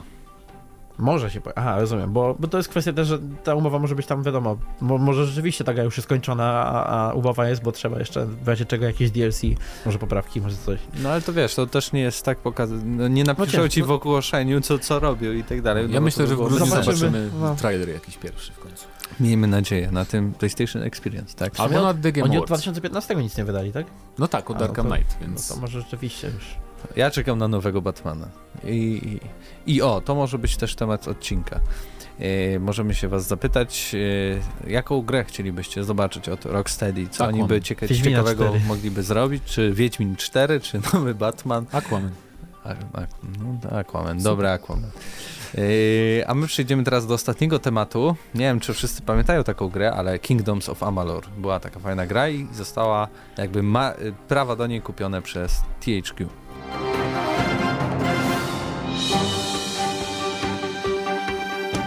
W 2012 roku pojawiła się super RPG, no tak. w którą nikt nie chciał ja grać. Grałem. Bardzo słabo się sprzedała, chyba 300 tysięcy egzemplarzy na PC, ale no. to tak trochę z głowy biorę te liczby w tym momencie. E, I THQ Nordic wykupił prawa do właśnie Kingdoms of Amalur. E, I pytanie teraz, czy może zrobią jakiś sequel? Na pewno nie będzie remastera. Będzie to remaster? Teraz pojawiły się nowe informacje, że właśnie THQ powiedziało, um, że jakby jej musiałoby się zgodzić na ten remaster. To też w sumie to nie wyklucza, nie? bo jej mogłoby się zgodzić, ale no czemu, czemu w sumie by nie to chcieli? To rozsądnie. No w sumie, w sumie racja, ale e, jeżeli nie graliście, to e, ja polecam, bo jest na Origin Accessie na przykład na PC, a to jest tania rzecz, tam 14 zł za miesiąc. Mi się to bardzo podoba, miała bardzo fajny system walki ta gra. Świat był taki cukierkowo fantazy, ale to jest do przebolenia, ale właśnie bardzo fajni przeciwnicy, to było wszystko różnorodne. Nie pamiętam fabuły w ogóle o co tam chodziło, ale pamiętam, że walka była właśnie bardzo satysfakcjonująca w tej grze, jak na tamte czasy. Nie wiem, czy to No takie, takie Fable, na które takie ludzie, RPG, ludzie tak, czekali. Troszkę Fable'owe, to, to prawda. Było, to było z roku tam koło 2011-2012, bo pamiętam, że kupiłem to tylko dlatego, że y, jakieś bonusy do Mass Effecta 3 tam były. Okej. Okay. wtedy bardzo na Mass Effecta 3 czekałem i rzeczywiście pograłem w to chwilkę, ale nie, nie wiem, jakoś mnie nie wciągnęło. Strasznie taka wydawała mi się. Generyczne, chyba ten, tak, o, tak, tak, to jest, to jest dobre określenie, sztampowe, taka... Takie high fantasy, ale no właśnie, jak dla mnie gameplay jakby stał na pierwszym miejscu. I pamiętam, że dosyć miło spędziłem to tam 20 czy 30 godzin robiąc bardzo nudne questy poboczne i tak dalej, gdzie wszędzie takie było to MMO podobne trochę, ale właśnie w przeciwieństwie do Dragon Age Inkwizycji walka była tutaj taka bardzo jak w action grach w akcji, grach akcji, więc e, no, tym jakby mm, przytrzymało mnie przy tak, sobie. nadrabiała ta gra. Yy, dodajmy też, że THQ Nordic ma też prawa do Time Splitters, Darksiders, które wychodzi, które chyba im nie wyjdzie. Tak, w ogóle THQ, ja nie wiem, czy THQ w ogóle tu będzie robić jakieś przekręty z tym wszystkim i dlaczego oni wykupują te wszystkie studia, bo to aż się w głowie nie Bo i Metro oni... i Saints Row. Bo ja nie wierzę, że oni mają plany, żeby zrobić coś z tym wszystkim po kolei, bo oni tyle wykupili tych rzeczy, to, tyle to tych wydawnictw. Znaczy, pamiętajcie, że to chyba i tak nie jest to THQ, to nie jest to THQ, no nie, kiedyś, nie, to, nie. to, jest, Games. To, jest, to jest wszystko przykrywka, front. Może tam za nimi stoi jakieś rzeczywiście poważny pieniądz i chcą zrobić jakąś ofensywę. Z no ale właśnie widać, że oni nakupili tych praw, żeby robić gry średniobudżetowe tak naprawdę, patrząc no, po Darksiders, no bo tak. każdy kupi to Darksiders, a i tak to nie będzie Co nie znaczy mega złe, dobra... Bo, bo na przykład Biomutant wygląda świetnie. Ale to oni to zaczęli robić, jak chyba jeszcze byli Nordikiem. Chyba tak nie. się wydaje. Wydaje mi się, no, ale, no, ale THQ Nordic też na przykład, co oni wydali? Tak naprawdę, do tej pory jakąś grę taką samodzielną, nie żeby już wyszła, nie tylko żeby była zapowiedziana. Bo to jest też kwestia. Teraz już w... Że już jest dostępna ta gra, jakaś już po nowym THQ Nordic. Chyba A. nie wyszło, wiem, że wydali tam remake, remake'i głównie wydawali, tak? A to już nie było nowe, Questa. kiedy wychodził e, Down of War 3? Um, tak, Home, to, się, na którym stracili mnóstwo pieniędzy, Kupili chciałbym go. zaznaczyć. Ale to nie THQ, to Sega przejęła y, Dawn of War'a, więc o, matko. Y, no właśnie tak było.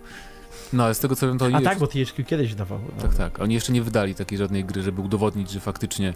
Że chcą wydawać gry. No w sumie nie, jakieś takie strasznie dziwne rzeczy wydawali. No właśnie, więc na, tak naprawdę, naprawdę na razie czekamy do Darksidersów trójki i do Biomutanta, żeby się przekonać, czy te gry, które tam sobie chomikują, wszystkie marki, czy coś z tego wyjdzie, bo oni też mają Homefronta na przykład, czyli markę, która została skopana strasznie, chociaż ona nigdy nie była dobra.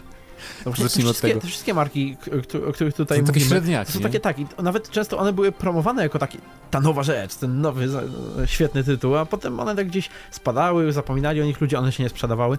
No ale z drugiej strony jak Rage'a się da przepakować ale, jeszcze raz sprzedać, były, te, gry były, te gry były właśnie, odnosiły te porażki jak były wysokobudżetowe, tak jakby, nie? Bo mhm. należały do większych wydawców, a oni raczej mają takie bardziej stonowane chyba, wydaje mi się, oczekiwania. A oni też w tym I roku budżety. teraz y, podpisali umowę z Nickelodeonem, czy jak to tam się wymawia, to, to taką telewizor dla dzieci.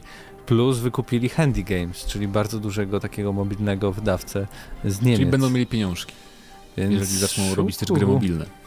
Mają dużo dealów i dużo rzeczy, Mają ale... SpongeBoba. Który... No, czyli proszę bardzo, już gra mobilna SpongeBob, gra mobilna Homefront, gra mobilna e, Kingdoms of Amalur i jakoś to wszystko wyjdzie. Tak więc no. mają całkiem dużo tego wszystkiego. No i Koch Media mają całe, nie? Metro. E, z tego, tak dobrze mówię. I Saints Row. Tak, Saints Row, więc... więc... SpongeBob kontra Saints Row. Bijatyka e, zagrał. Tak. Smash, Smash Koch Media. Coś tam, coś tam. Będzie taka gra. E, tak więc, no, zobaczymy, tak. co, co z tego wyniknie. Kingdom of, Kingdom of Amalur 2, sequel jakiś chętnie bym zagrał, jakiś tam dopracowany i tak dalej, więc dajcie znać, co sądzicie o tej... Czy graliście w ogóle w Kingdom of Amalur, jak wam się podobało, a tymczasem przechodzimy do ostatniego segmentu, czyli, czyli pytanie odcinka i pytanie brzmiało, czy gracie w crossplayu? Jak tak, to w co? Tomasz napisał, że jedyna jego styczność z crossplayem to Fortnite na Switchu. Grałem przeciwko PC, co było czystym masochizmem. Na szczęście crossplay międzykonsolowy jest bardzo fajny i nie zauważyłem różnicy grając w ten sposób. I jeszcze chyba w Paladinsach jest, ale tego nie jestem pewien, bo zagrałem raz i odpadłem, bo sterowanie jest okropne jak w starych FPS-ach na PlayStation 2. No proszę. Arbiter pisze, że z crossplaya korzystam dość często, posiadam Xbox One i mój najlepszy przyjaciel niestety nie posiada, więc cały czas musi, musi kupić coś innego, bla bla bla i nigdy nie ma pieniędzy na Xbox One. No i wtedy w takich grach jak Gears 4, State of Decay 2, Sea of Thieves czy Forza Horizon, czyli w ekskluzywach na Xboxa i platformą Windows, że jest to fajne, bo mogą sobie grać właśnie na między PC a, a Xboxem One, więc tak, więc no chyba dużo graczy właśnie Xboxowych korzysta z tego nawet czas, czasem nieświadomie, z crossplaya między Windows 10 i, i Xboxem One. E, jest też Beure, który powrócił, w końcu napisał do nas komentarz. Dzień dobry wieczór Państwu, z tej strony Zdzisław Pędziwiatr się kłania i właśnie w tym momencie zaczynamy naszą kolejną niczemu nie służącą sondę uliczną. Pytanie dzisiejszego odcinka to, czy grają Państwo w crossplaye. Nie, zdecydowanie nie. Kiedyś próbowałem w portale, ale poziom intelektualny niektórych ludzi po prostu mnie przybijał, stwierdził Jezus. Wicedyrektor od Bethesdy także postanowił powiedzieć na ten temat. Skyrim miał, Skyrim miał być największą crossplayową grę, grą w historii, miał łączyć wszystkie obecne maszyny do gier. Udało nam się go dostarczyć na wszystkie platformy, ale zapomnieliśmy o jednym szczególiku ważnym do finalizacji procesu, czyli multiplayerze. Crossplay, wie pan, nie, nie, wiem, ja się tylko nad jednym zastanawiam, czemu mój komentarz z poprzedniego odcinka zniknął z sekcji komentarzy. A, a tyle się nad nim napociłem, a nie został odczytany, oznajmił Beure. Więc był komentarz, a nie było. To nie co zaginionego komentarza. Muszę, muszę sprawdzić w ustawieniach YouTube. Zobacz swoją przeglądarkę, czy ci nie szpiegują, nie kosztują komentarzy. Jak widać, opinia ludu jest podzielona. Ja osobiście nie rozumiem tego fenomenu, fenomenu crossplaya i ze strony wydawców rozumiem powściągliwość, no bo jakby Państwo mieli sąsiadów, to specjalnie byście burzyli płot, aby Wasze dzieci mogły wspólnie się pobawić z, z sąsiadem. W sumie jest to, jest to jakiś argument. argument. Nigdy w sposób nie myślałem o crossplayu, ale Beure jak zwykle dostarcza. Tak, szalony koń napisał, wnerwia mnie jak y, brak na PS4. Mój syn zafascynowany Fortnite na Nintendo Switch chciał, abym z nim zagrał, ale nie mogę.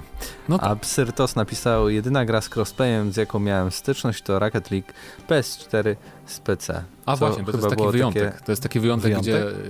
Bo to jest chyba jedna z dwóch gier, gdzie Sony umożliwia grę między PS4 a PC. Nie wiem, jaka jest druga. A Fortnite też. Tak? Na Fortnite ma między PS4 okay. a PC. A, czyli Fortnite między nie ma okay. PS4 z innymi konsolami. No, czyli jednak Sony coś tam może, jak chce. No I to dobrze. Może pytanie z tego odcinka to jest dotyczy nowej gry Rocksteady i jaką chcielibyście, żeby gry zrobili, grę zrobili następną? Czy to jakaś, czy jakaś komiksowa z DC? Czy jakiś spin-off Mortala, na przykład shooter w świecie Mortala? Dajcie może znać. coś innego z fajnym systemem Action w świecie Mortal Kombat, gdzie gramy Kitaną na przykład? Kingdoms of Amalur od Rocksteady, wyczekiwana tak. gra, Dajcie anticipated. Znać. A to był 312 odcinek GNM+, razem z wami byli Mateusz Zdanowicz, Paweł Stachyra i Mateusz Widut. Do usłyszenia za tydzień, cześć.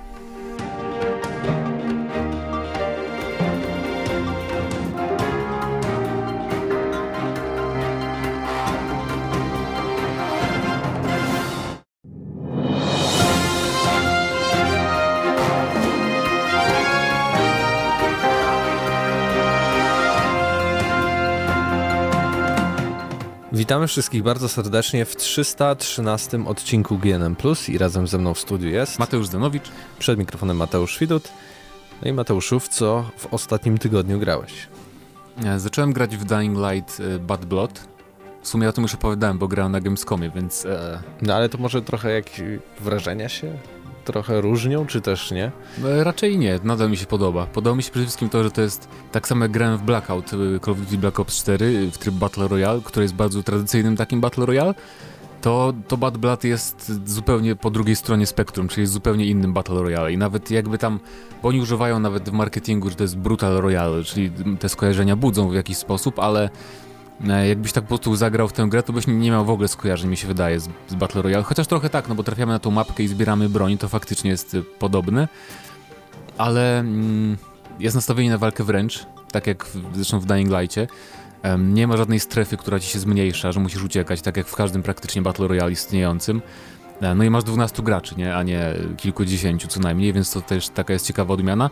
E, no i na mapie jest dużo zombiaków, nie? więc to też y, w Blackoutie trochę jest, ale one są tylko tam w niektórych miejscach jest ich stosunkowo mało. Więc, a tutaj musisz w ogóle też, jest, jest taki cel rozgrywki, że musimy zdobywać próbki wirusa z takich jakby z takich jakby no, to powiedzieć. No, są, takie punkty, takie no, skrzepy jakby tych, no. E, tego wirusa i trzeba strzykawką wyciągać e, próbki i kiedy uzbieramy to chyba się liczy w ogóle na, wszystkich graczy, kiedy ogólnie w grze uzbiera się ileś tam e, jakby sampli tak, tych próbek, to wtedy przylatuje śmigłowiec i tylko jeden gracz z jakiegoś powodu może wsiąść do tego jednego śmigłowca.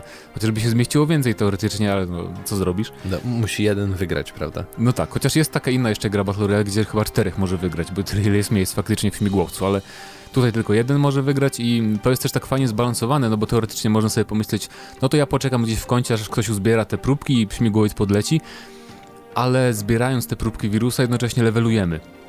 Więc to jest dlatego tak fajnie zrobione, że jeżeli po prostu będziemy tam, przeczekamy cały mecz i potem pójdziemy do tego śmigłowca, to wleci ktoś na czwartym czy piątym levelu i nas zabije tam dwoma strzałami, bo levelowanie zwiększa nam HP i zwiększa nam obrażenia, więc to jest jakby ważna rzecz. Y, I jest też bardzo dużo opcji jakby rozegrania tego, bo możemy, ja gram w taki sposób, że lubi się zaczaić na kogoś, kto walczy z jakimiś zombiakami i wiesz, zaciachać go jak nie patrzy, bo to też jest FPP, więc też no, nikt nie widzi jak zachodzimy go od tyłu, tylko można słyszeć, bo jest taki dźwięk bardzo dobrze jest zrobiony, że słychać wszystko. Um, więc albo możemy grać tak, że faktycznie skupiamy się na zdobywaniu tych próbek i na, na walce z zombiakami, i właśnie uzbrojenie mi się podoba, że nie ma. Teoretycznie można znaleźć pistolet, ale ma chyba bodajże 6 pocisków domyślnie, więc tak naprawdę wiele nie zrobimy, chyba że będziemy bardzo dobrze celować. E, łuk jak znajdujemy to z jedną strzałą tylko, więc też potem musimy znaleźć dodatkowe. Jest też niby strzelba w grze, bo widziałem na jednym gameplayu, ale sam ani razu jeszcze nie znalazłem przez dwadzieścia kilka gier, rund, które już rozegrałem. No i ogólnie wydaje mi się, że to, to im wyszło i na, największą zaletą jest dla mnie to, że to właśnie nie jest kopia Battle Royale, tak, tych innych, więc... E, to oczywiście jest standalone, nie? Tak, to jest standalone zupełny na podstawie, na silniku Dying Light 1, wygląda identycznie, poruszanie jest, jest identyczne e, i teraz jest płatny na PC-cie, bodajże 56 zł chyba kosztuje wersja Early Access, ale pełna wersja będzie free to play, więc jeżeli nie chcecie wydawać pieniędzy, to i tak warto sobie zwishlistować na Steamie właśnie, bo, no bo to naprawdę ciekawy koncept mi się wydaje i mam nadzieję, że Techlandowi uda się mm, jakby nakręcić popularność, pomimo tego, że jednak no Blackout, beta, w ogóle tak niefortunnie trochę wydali, bo to trafiło do Early Access w dniu, kiedy się zaczynała otwarta beta na, na PC Blackouta w Black Ops 4, więc trochę może to odciągnęło uwagę.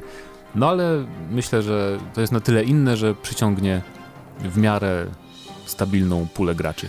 My dostaliśmy kod chyba dzisiaj albo wczoraj, więc jeszcze nie zdążyłem pobrać, ale też, też grałem na Gamescomie, więc się zgadzam mniej więcej z tym, że to jest, y, mimo że jakby gatunek, czy też tryb ten po prostu w tej grze jest y, oparty na klasycznym Battle Royale, to jednak z drugiej strony to jest zupełnie inna gra. No, jest inspirowany o, Battle Royale, a nie jest takim mechanikę, typowym nie? Battle Royale. No.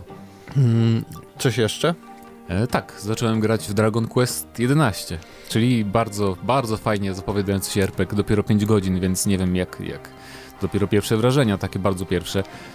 Ale no bardzo mi się podobało, o wiele bardziej ostatecznie niż Octopath Traveler na Switcha, e, bo tu jest historia przynajmniej, a tam nie było w ogóle fabuły jakiejś tam głównej, więc taki bardzo przyjemny, bardzo relaksujący JRPG, nie jest wcale trudny, zawsze Dragon Questy są w miarę łatwe, tam tylko niektóre walki z bossami są troszkę e, większym wyzwaniem.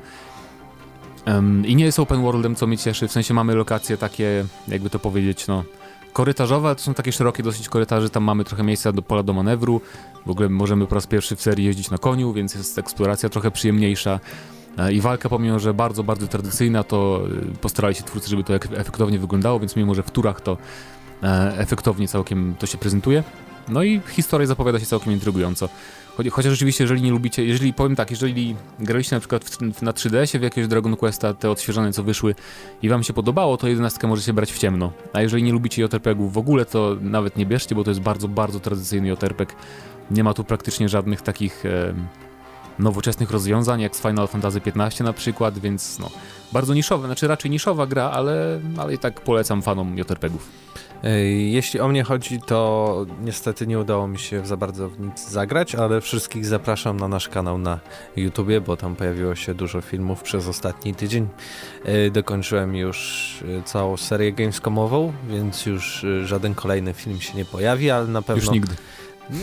W już przyszłym do, do roku, do następnego, do 2019, ale na pewno na dniach y, pojawi się wideo recenzja Spidermana, Two Point Hospital e, i F1 2018, które było na ostatniej audycji. Tak więc e, o, oprócz też tego podcastu będzie całkiem sporo kontentu na naszym kanale. A my chyba przejdziemy teraz już do pierwszych informacji z ostatniego tygodnia i może zaczniemy od, od Wiedźmina. To sobie wpiszemy w tytuł, nie? No to tak, pierwsze. Oczywiście. Wiedźmin. I nawet e, można... Zapowiedziano nową grę z serii Wiedźmin. Dokładnie, wow. można tak powiedzieć. No tak, nie? no to taka prawda. To mi się kojarzy trochę z tym. To już najpierw powiedzmy o co chodzi, a potem powiesz czym mi się kojarzy. No to na pewno nie jest Wiedźmin 4.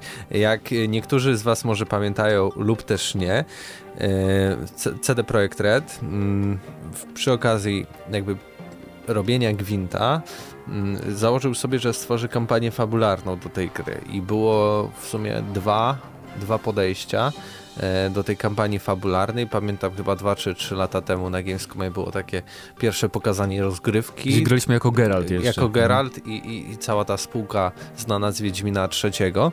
No a później e, drugi pokaz tego Gwinta, te, tej kampanii fabularnej. To już był jakby zalążek tego, co mamy teraz. Bo tak, tam tak, też tam księżniczka Mewa była, coś takiego i mieliśmy taką e, dużą mapę. Mm, to trochę wyglądało e, niefortunnie, bo jak Farmville z tymi wszystkimi mm. kolorami i chodzeniem po tej mapie. No i oczywiście, gdy przychodziliśmy sobie po tej mapie, to tak jak w Pokémonach, nagle ktoś nas atakował, no i nagle przechodziliśmy do klasycznego pojedynku gwintowego e, na karty. No i teraz CD Projekt Red zapowiedział, że ta kampania fabularna e, pojawi się, ale nie w ramach Gwinta, tylko jako po prostu oddzielna gra, która będzie płatna, na razie nie podano ceny, ale premiera już w przyszłym miesiącu, bo na PC 23 października, a później ponad miesiąc, tak, miesiąc i tydzień później e, pojawi się na PlayStation 4 i Xbox One 4 grudnia.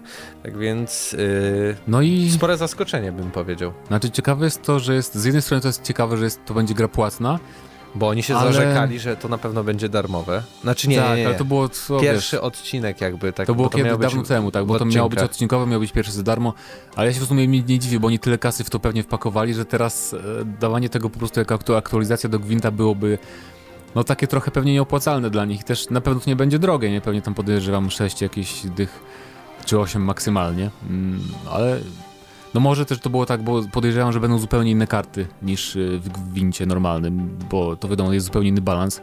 I pewnie będzie, bo oni tam zaznaczali, że w kampanii ma być wiele kart takich zupełnie jakby zbyt potężnych do, do multiplayera, czyli że wymyślają całe talie na nowo specjalnie właśnie tylko z myślą o tym. Um, no więc jeżeli, jeżeli chodzi o fabułę, to jeszcze nie pamiętam jak się, na pewno Mewa się nazywa, w każdym razie, jeżeli graliście w Wiedźmina 2, to w drugiej krainie, w Kedwen bodajże, czy tam, y, no nie pamiętam jak ta kraina się nazywała, ale tam się rozgrywała akcja drugiego mm, aktu Wiedźmina 2 i tam była kraina, nad którą panował jakby ten król, który tam, kurde, jak ja nic nie pamiętam z Wiedźmina 2, straszne to jest, ale był, była tam mowa, że dawniej tam rządziła właśnie ta smokobójczyni i gramy właśnie tą smokobójczynią, która zabiła smoka księżniczka, czy potem królowa, więc akcja się dzieje na kilkaset chyba lat przed Wiedźminami, więc to jest taki bardzo, bardzo prequel, więc nie będzie się rzeczy żadnych postaci z z Wiedźmina 3 na przykład.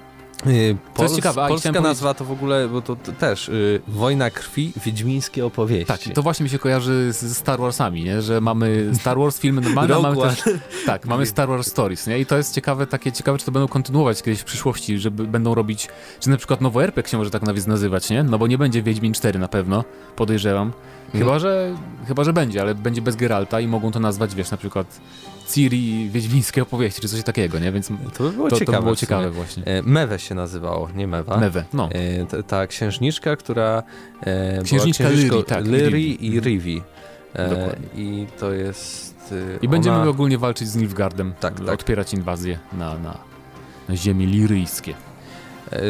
Z tą ceną, to też się tak zastanawiam, 60-80 zł to ja bym mm, założył, że to taki może season pass, no bo też nie wydaje mi się, żeby oni to wydali jako już gotową, taką całą pełną o, grę. O, mi się wydaje, że dają, dadzą pełną. A jakoś tak y, znienacka strasznie, no bo 23 października to no chwilę. Wiesz, dwa Ale lata też... temu na Gamescomie to oglądaliśmy, nie? Więc to nie jest takie znienacka. Mi się wydaje, że już opracowali jakby to jako całość i też chyba nie byłoby dobre wizerunkowo, gdyby, gdyby potem kazali jakoś tam... Ale dobrze też, zgadza się to z tymi słowami e, szefów CD Projekt Red, którzy mówili, że teraz jak będziemy zapowiadać jakąś datę premiery, to to będzie całkiem całkiem blisko, prawda? Miesiąc przed zapowiadają, wtedy i wtedy pojawi się samodzielny dodatek e, do, do, do Wiedźmina. Żeby Cyberpunka też tak zapowiedzieli, nie? To by no, wcale fajne. bym się nie zdziwił, może nie akurat z miesięcznym wyprzedzeniem, bo to by było trochę, trochę przesada, ale tak do pół roku by było całkiem sympatycznie. E, oprócz tego jeszcze zapowiedziano duży taki update e, do Gwenta, czyli Gwinta, który będzie się nazywał Homecoming i pojawi się tak samo. 23 y, października tak. na PC i 4 grudnia na konsolach i to będzie największy do tej pory dodatek do, do Gwinta właśnie nie tylko z nowymi kartami, ale też tam przerobi różne systemy i tak dalej, bo twórcy chcą naprawić grę, bo podobno ja nie gram w Gwinta, nie będę tutaj udawał. No czasem, z czego to słyszałem, bo u nas w redakcji jakby międzymiastowej, czyli Marcin Górniak trochę pogrywa sobie w mhm. Gwinta, to mówi, że jednak potrzeba trochę więcej balansu w tej grze. Y, I też mi się wydaje, że ten, ta kampania fabularna jest też oddzielnie, bo to jest bezpieczniej dla samej gry, podejrzewam. No bo jeśli tutaj już wchodzą jakieś organizowanie turniej i tak dalej, to gdy to sprzężyć z tym, że ta gra jest ciągle online, no to mogłobyś trochę kłopotów narobić na samą premierę, kiedy ludzie się rzucą, bo się dowiedzą, że wychodzi nowa gra. No tak. Z uniwersum Wiedźmina. Ciekawe to jest też pod tym względem, że 27 października debiutuje karcianka Valve. E, a nie, sorry, beta. To, to nie. Pełna wersja artefakta w listopadzie, ale mimo wszystko to jest takie. No ciekawe, czy to jakoś wpłynie w ogóle na. Chociaż nie, nie, nie, nie no dowiemy dni przed. Nie? nie dowiemy się, czy to wpłynie, ale właśnie w październiku ma być beta już artefakta. Ciekaw jestem, czy to jakoś jakoś, jakoś będzie miało właśnie wpływ na, na popularność. Chociaż to jest inna rzecz, bo też sing, single, nie wszyscy gracze, którzy grają w Gwinta będą w ogóle chcieli zainteresowani singlem, a z kolei gracze, którzy nie grają w Gwinta mogą być zainteresowani tylko właśnie singlem, więc z drugiej strony dobrze, że robią to jako standalone. 30 e, godzin zabawy w ogóle. To jest ciekawe. Ma zaoferować, to Naprawdę? Zobaczymy. Zobaczymy. No, całkiem niedługo. Na, na, tak pewno, na pewno porozmawiamy o tym na podcaście i na audycji. E, w takim razie czekamy na Wasze komentarze. Czy jesteście również, jak i my, zaskoczeni tempem wydania tego dodatku, takim zapowiedzeniem z dnia na dzień praktycznie? E, czy, czy widzieliście, jak ta gra w ogóle wygląda? Czy będziecie zainteresowani kupnem i ile byście na przykład wydali pieniędzy? Właśnie, ciekawe, kiedy oni powiedzą, za ile to będzie. Miesiąc został w końcu. A my przejdziemy teraz do Assassin's Creed'a. Odyssey i to nie będziemy rozmawiać ogólnie o grze, ale o tym, że e, gra trafi na Switcha. gra trafi na Switcha i jak to się stanie.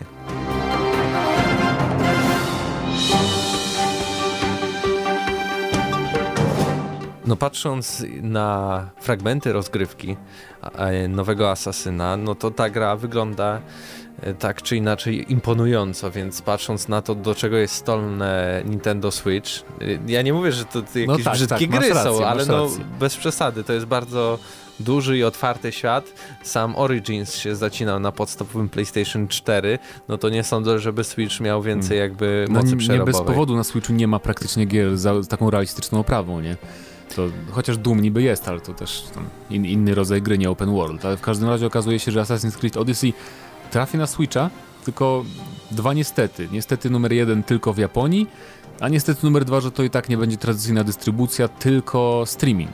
Tak. Czyli, tak. Na, na, czyli posiadacze Switcha pobiorą specjalną apkę Ubisoftu z eShopu i przez nią będą właśnie sobie mogli kupić dostęp do Assassin's Creed Odyssey i to będzie streamowane z serwerów Ubisoftu. Czyli coś takiego, jak o czym rozmawialiśmy jak, tak, na ostatniej Nvidia... audycji o GeForce, Now, Now mhm. prawda? Tam Czy PlayStation też, Now, który też. E, gdy kupicie sobie na PC w Uplayu e, e, Asasyna, będziecie mogli sobie tam za darmo w niego pograć, streamując sobie, nie posiadając jakiegoś superkomputera, więc na pewno i to będzie warte sprawdzenia.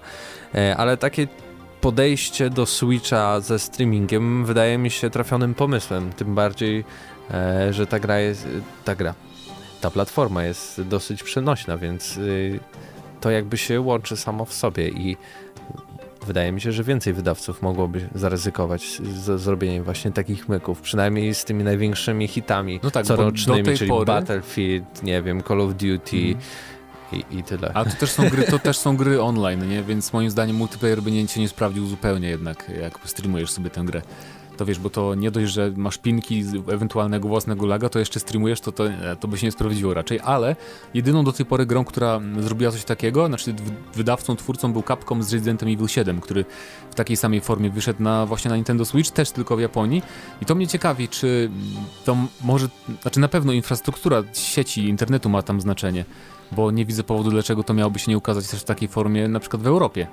Ale no najwidoczniej, bo jednak Japonia raczej z tego co kojarzę, to tam mają dobrą dosyć infrastrukturę. No, no i um, najłatwiej zacząć, no jakby Nintendo jest stamtąd, więc mały rynek też jeśli dosyć, to jest, idzie przez w sensie... ich serwery, a nie konkretnie Ubisoftu, to, to by było zrozumiałe. Z drugiej strony, patrząc właśnie na przykład na to GeForce Now, to oni chyba mają tylko dwa czy trzy centra aktualnie. Jeden w Ameryce, czy tam dwa w Ameryce, dwa w Europie i jeden w Azji się dopiero buduje i to już działa jako tako całkiem przyjemnie, więc yy, wydaje mi się, żeby Ubisoft lub Nintendo, bo nie wiem dokładnie kto za to odpowiada tak fizycznie, mógł zaryzykować, żeby coś takiego i wprowadzić yy, na, na zachodzie. Plus, no Japonia to chyba też tam najwięcej tego Switcha się sprzedało. E, akurat nie był taki pewien, szczerze, szczerze mówiąc. Czy w przeliczeniu na jednego mieszkańca. No to może tak, ale też ciekawe jest to, że to, to nie jest taka gra e, jakby jap japońska. Nie wiem jak Assassin's Creed, jak, jaka jest popularność tej gry w Japonii, ale no jakoś Rezydenta jeszcze zrozumiem, nie? No bo Biohazard wiadomo, ale... Bo jakiś Soul Calibur czy coś. Właśnie, ale Assassin takie jest dosyć interesujący, jeśli chodzi o...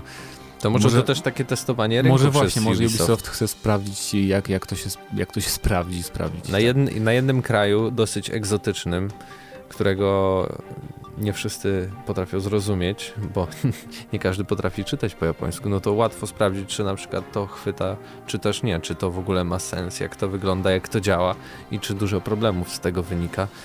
E, I, I, na pewno kosztuje mniej niż zrobienie portu, tak? Na, no tak. Na konsolę. E, pytanie też, ile będzie w ogóle taka usługa wspierana?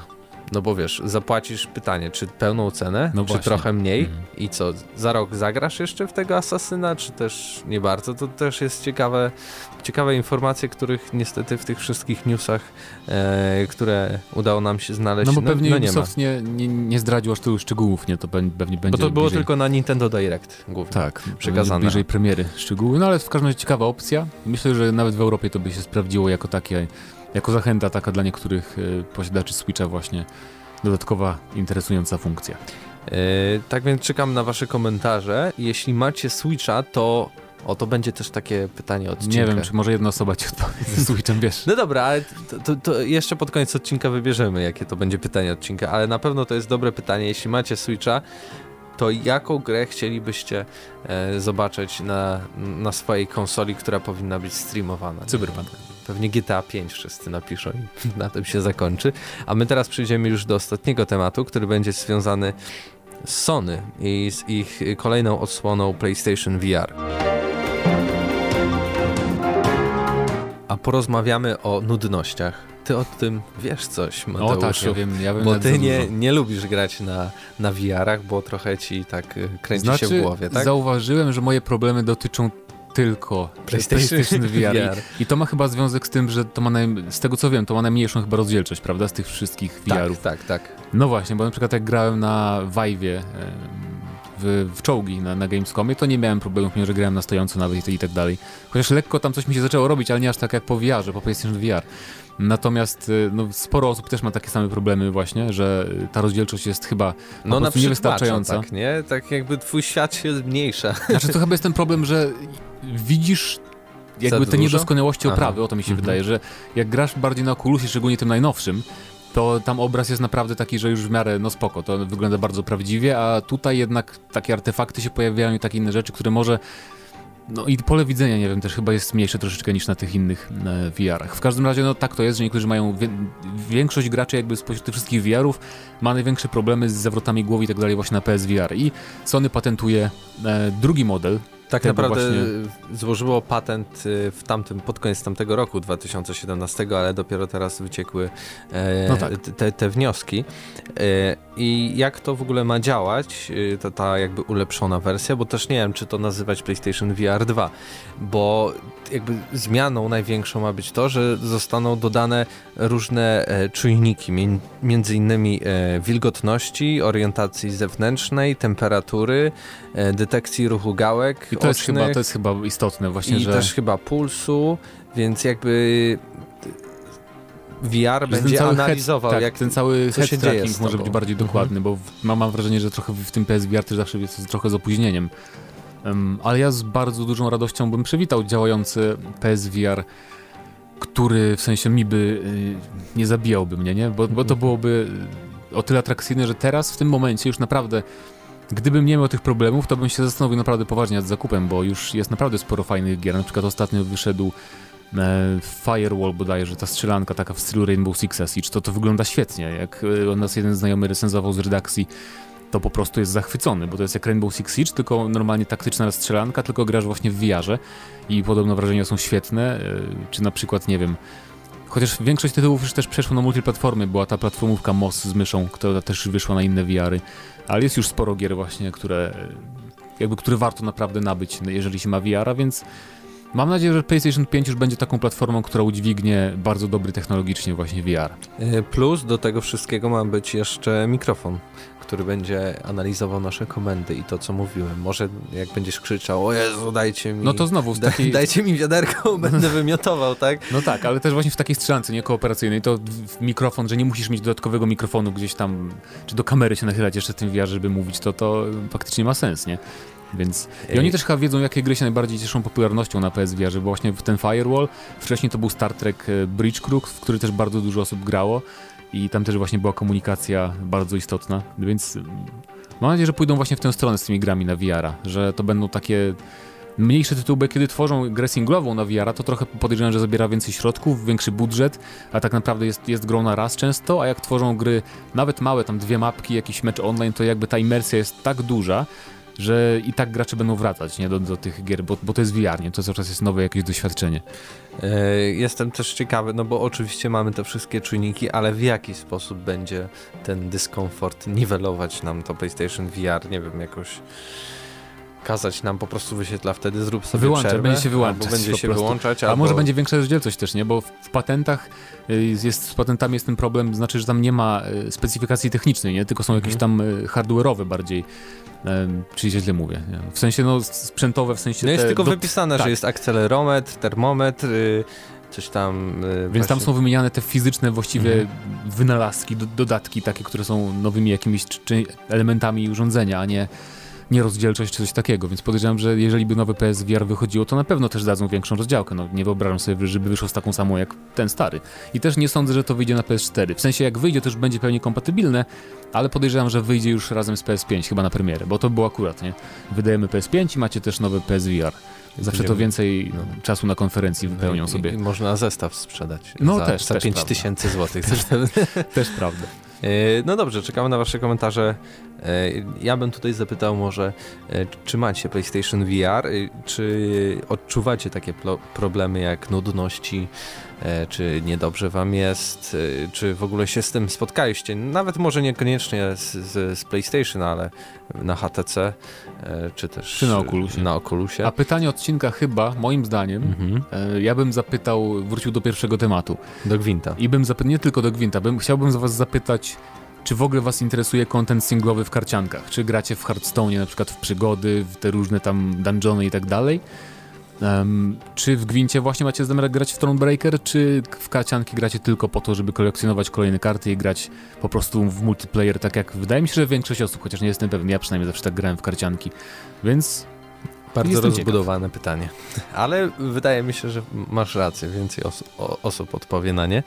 E, I teraz wrócimy do ostatniego mm, odcinka naszego i zapomniałem napisać Pytaliśmy, tego jaką odcinka. grę o superbohaterach mog mogłoby stworzyć Rocksteady. Aha, co super.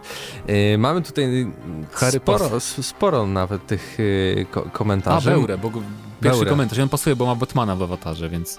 Okej, okay, no, to proszę, to możesz zacząć czytać. Ja mogę no to lecimy, to pierwszy komentarz. Przybliżyć, czekaj. No nie, ale o, ja widzę, ja mam dobry bardzo wzrok. Harry Potter and the Cursed Child. Po długim oczekiwaniu doczekaliśmy się więcej szczegółów o nowej grze Rocksteady przy współpracy z Warner Bros. Przyjrzeliśmy się uważnie najnowszemu trailerowi oczekiwanej przez wszystkich fanów gry o magii, Nimbusie 3000 oraz Rudej Rodzinie. Najważniejsze wnioski przedstawiamy w materiale wideo dostępnym wyłącznie w jednym z lootboxów w belgijskiej wersji językowej gry I Am Legend.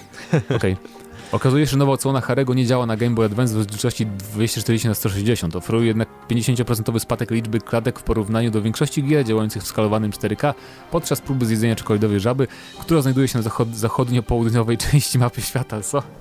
Powiem że pojechałeś tym razem w tym odcinku tak z komentarzem abstrakcyjnie, że mam problemy.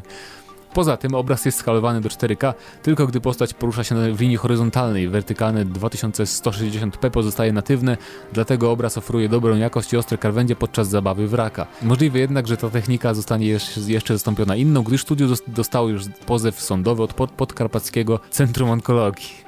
Mamy też tu tak do czynienia ze stałą liczbą 27 klatek na sekundę, gdyż, gdyż 3 FPS zostały przeznaczone na magiczne okna dialogowe. Podczas analizy nie zauważono nawet najdrobniejszych spadków płynności podczas oglądania prerenderowanych scenek na sprzęcie z NASA. Harry Potter and the Cursed Child debiutuje 30 lutego na PS5 i Xbox Vista. Będzie to wariacja MMO Action Adventure z elementami tajemniczych tajemnic oraz sekretnych sekretów. Więcej szczegółów w GNM+. No dobra. Powiem... Prawda, no jeśli ta, ta gra się pojawi, oczywiście więcej szczegółów w GNM+. Tylko... I bardzo podoba mi się nazwa nowego Xboxa Vista. Xbox Vista, nie? Taki powrót do przyszłości. Bardzo dobra propozycja, tylko czy to jest super bohater Harry Potter, to raczej taki... No. Ale nie było dawno jakiejś takiej pełnoprawnej, dużej gry z, z Harrym Potterem. Ja to, to pamiętam tylko tam ten dwójka. Jest mobilna teraz. Więc. Na podstawie drugiej i trzeciej części gry. E, jak zawsze, Buere, niezawodny. Liczymy teraz na kolejny bardzo kreatywny i ciekawy komentarz, tym razem o Wiedźminie, więc to też można Albo się innej wypowiedzieć. Karciance. Albo innej karciance. E, a propos Wiedźmina jest pan Andrzej, który może jest Sapkowski i ma o, swoim, swoim e, awatarze Wiedźmina Geralta i napisał, ja czekam na grę o Supermanie, otwarty świat miasto Metropolis, super moce, E, szybkość, siła i tak dalej, ale nie od startu może Superman, byłby osłabiony trucizną z kryptonitem, pomału by odblokowywał swoje moce, ale ciężko byłoby zrobić, aby Superman nie był Bogiem i żeby gra nie była za łatwa no i nudna. Pozdrawiam. Fajny filmik, jak zwykle, łapka w górę. No dziękujemy. Właśnie. Dawajcie łapki w tak, górę. Nie wiem, czy coś jest... to, co daje, ale chyba nie algorytmy poprawia, więc... W każdym razie masz rację, że trudno byłoby zrobić, tak jak ja też mówiłem, że trudno byłoby zrobić grę o Supermanie, bo nawet, nawet jak to zrobić od początku, że na początku nie możemy latać na przykład, tylko możemy bardzo wysoko skakać, ale z drugiej strony ja bym miał problem z taką grą, bo dla mnie Superman to jest ten gość, który to wszystko już potrafi, nie? Jak potem mi dacie grę z Supermanem, który nic nie potrafi, to z kolei to będzie takie... Więc i tak źle, i tak niedobrze, nie? Niestety Superman ma pecha i nie sądzę, że doczekamy się jakiejś Po audycji gry. chyba rozmawialiśmy, że Iron Man byłby ciekawy, bo by no można to było rozwiązać bo on... w podobnym stylu do Spidermana. Tak, I, i, i zrobić przy okazji inny model walki, nie? Bo on by się tak nie, nie naparzał jak, jak Batman czy jak Spidey właśnie. E, mamy też komentarz od Absyrtosa. Przecież Aquaman to najlepszy superbohater DC, więc gra na pewno byłaby 10 na 10, a tak na poważnie chciałbym grę o zielonych latarniach. Mam do nich największy sentyment z superbohaterów DC. Grę by osadzono w kosmosie, co by ją odróżniało od Batmana Batmana i Spidermana, y, tak naprawdę mogłoby wyjść z tego coś fajnego, a ten Batman w przeszłości nazywał się Batman tak, Beyond. Tak, Batman Beyond. Ja za, za to trzymam kciuki, natomiast co do Zielonych Latarni chyba było już gra na podstawie filmu Zielona Była. Latarnia.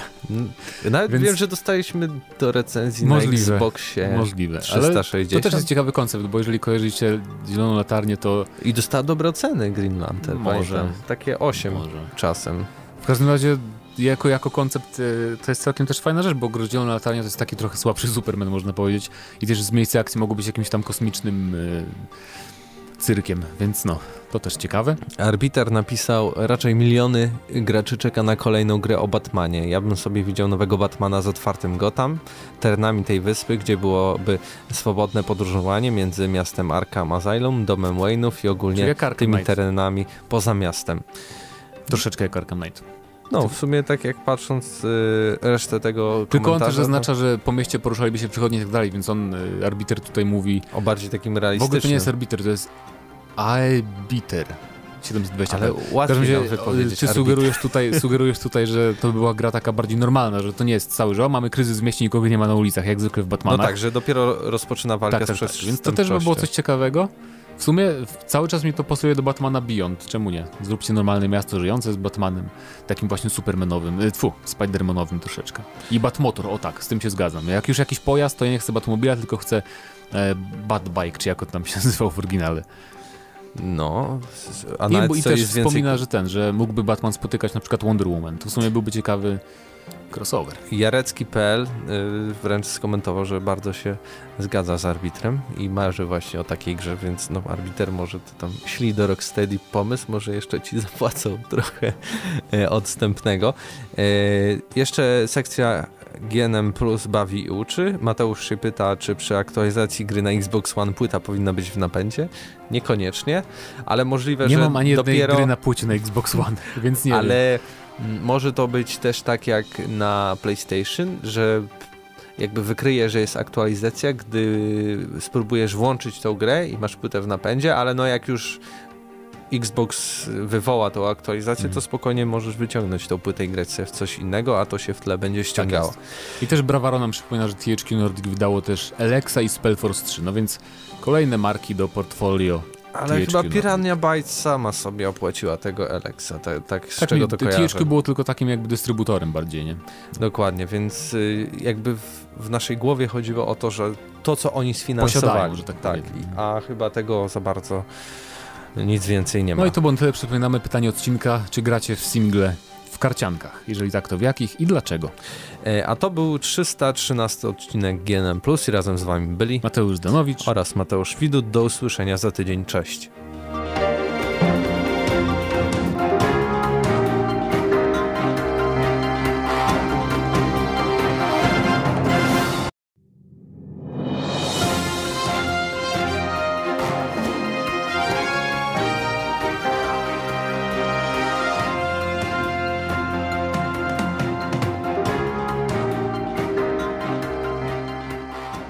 Witam wszystkich bardzo serdecznie w 314 odcinku GNM Plus i razem ze mną w studiu są Paweł Stachyra i Paweł Typiak, cześć. Cześć, z tej strony Mateusz Widut. Pytanie podstawowe, standardowe, czyli w co ostatnio graliście? Pawle? Pawle? Paweł, Pawle S. Ja w tym tygodniu zagrałem w oczekiwaniu na jakąś nowszą grę, w troszeczkę starszy tytuł, zainspirowany trochę audycją, na której nie byłem e, i waszą rozmową o najlepszych grach o superbohaterach.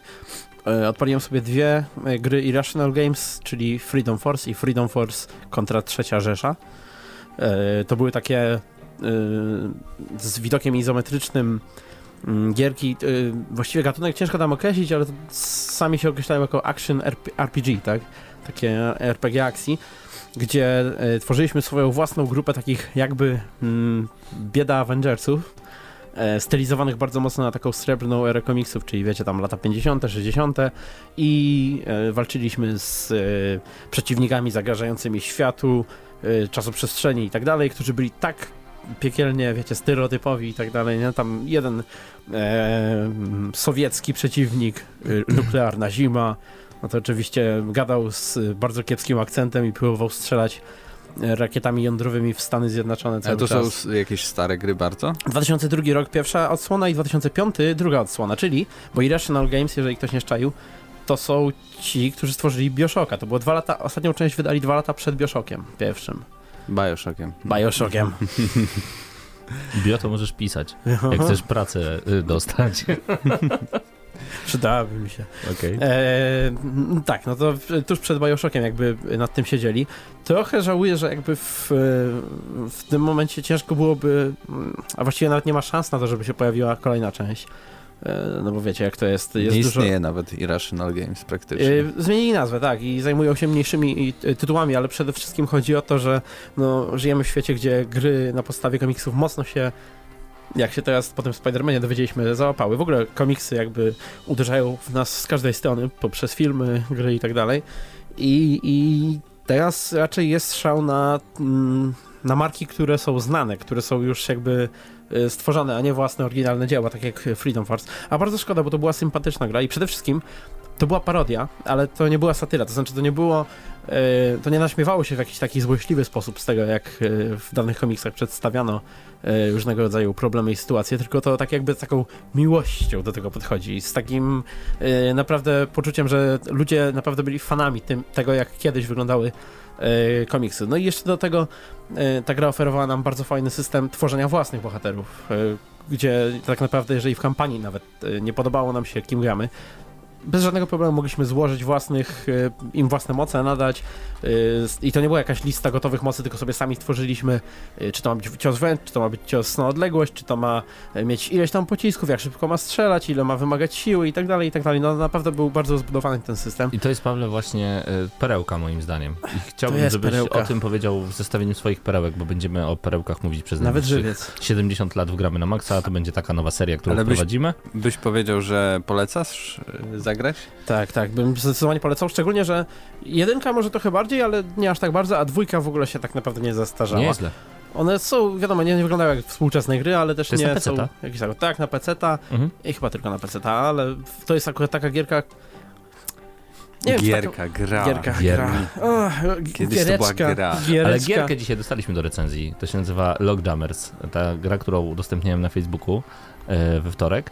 To jest gra, która jest zrobiona w 2018 roku. E, okazuje się, że nie tylko na Switcha i PC i PlayStation 4, Xbox One, ale także na Nintendo Entertainment System, na NESa.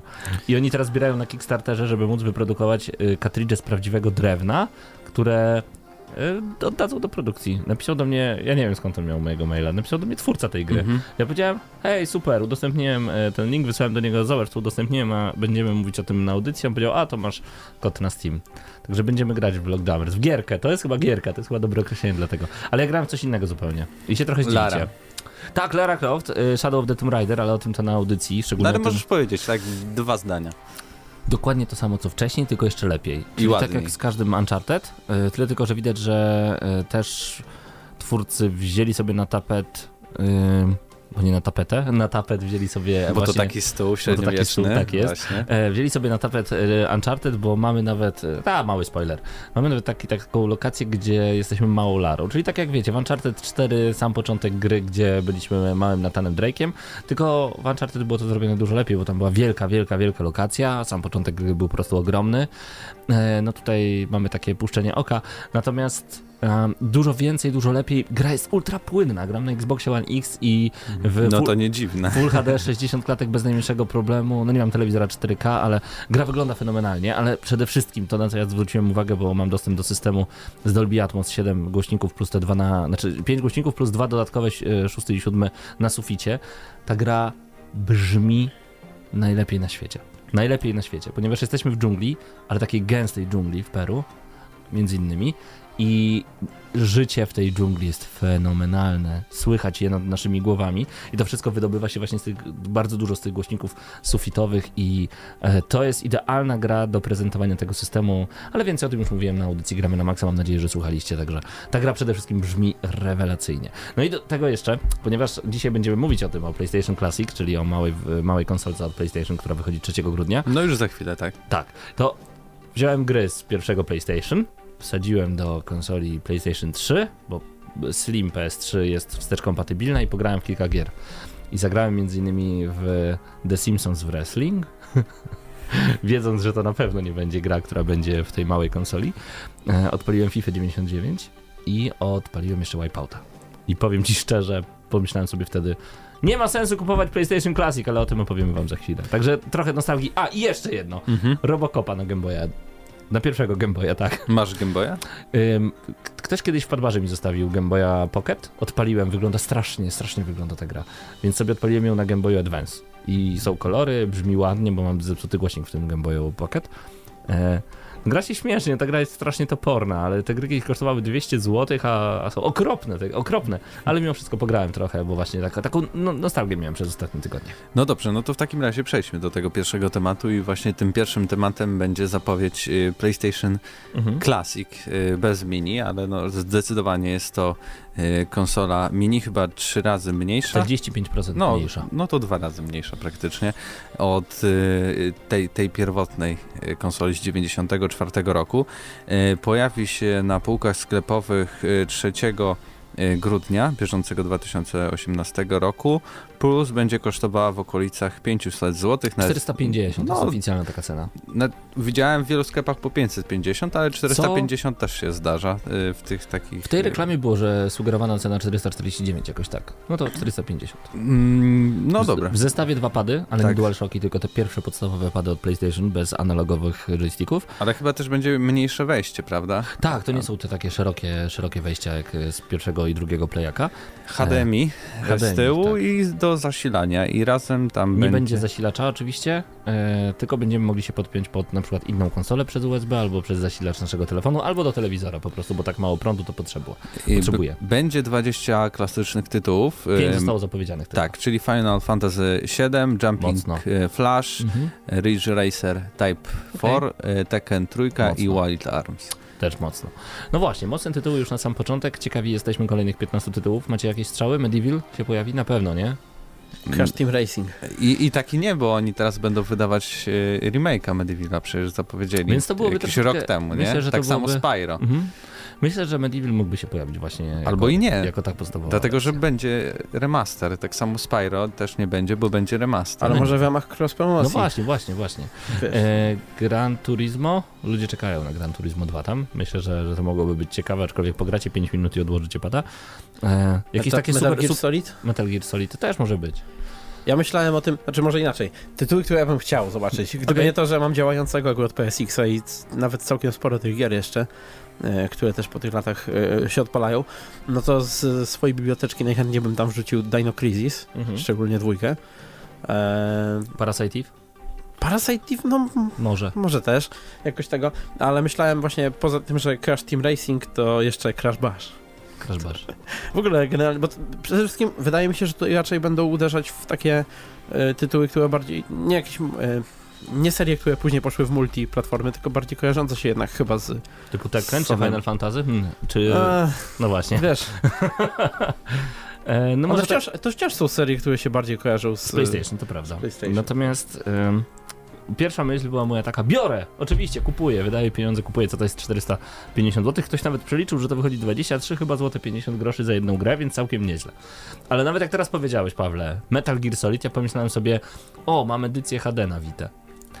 I właśnie w tym jest może nie tyle problem, co za każdym razem, kiedy myślę, kupię sobie PlayStation Classic, bo nostalgia, to wtedy przychodzi do mnie coś takiego, taka myśl. Paweł, za 450 zł możesz mieć PlayStation 3 w wersji Slim i okej, bez żadnej gry praktycznie, używaną, spoko, ale to będzie tak, że pogramy w Tekken na 3 10 minut, 15 minut przy piwku, powiemy, ale, ale zajebi, ale fajnie, fajnie, super, fajnie, że słychać te dźwięki, ten podkład taki, co mamy w gramy na maksa, co ja go was, nim was katuję. Super, Eddie Gordon, no Lin Xiaoyu, no ekstra, ekstra.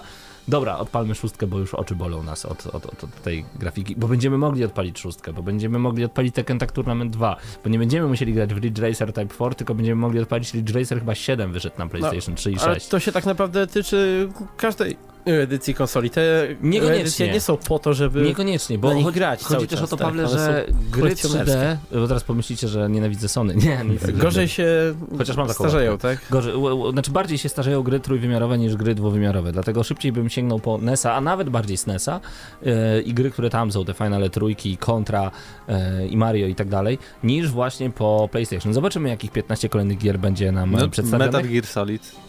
No, myślę, mo- może myślę być, że tak. Może być, ale właśnie, no Metal I Gear Solid Resident na Y, przykład. Wiele z tych gier możemy kupić w fajnych reedycjach i to takich naprawdę podbitych jakościowo.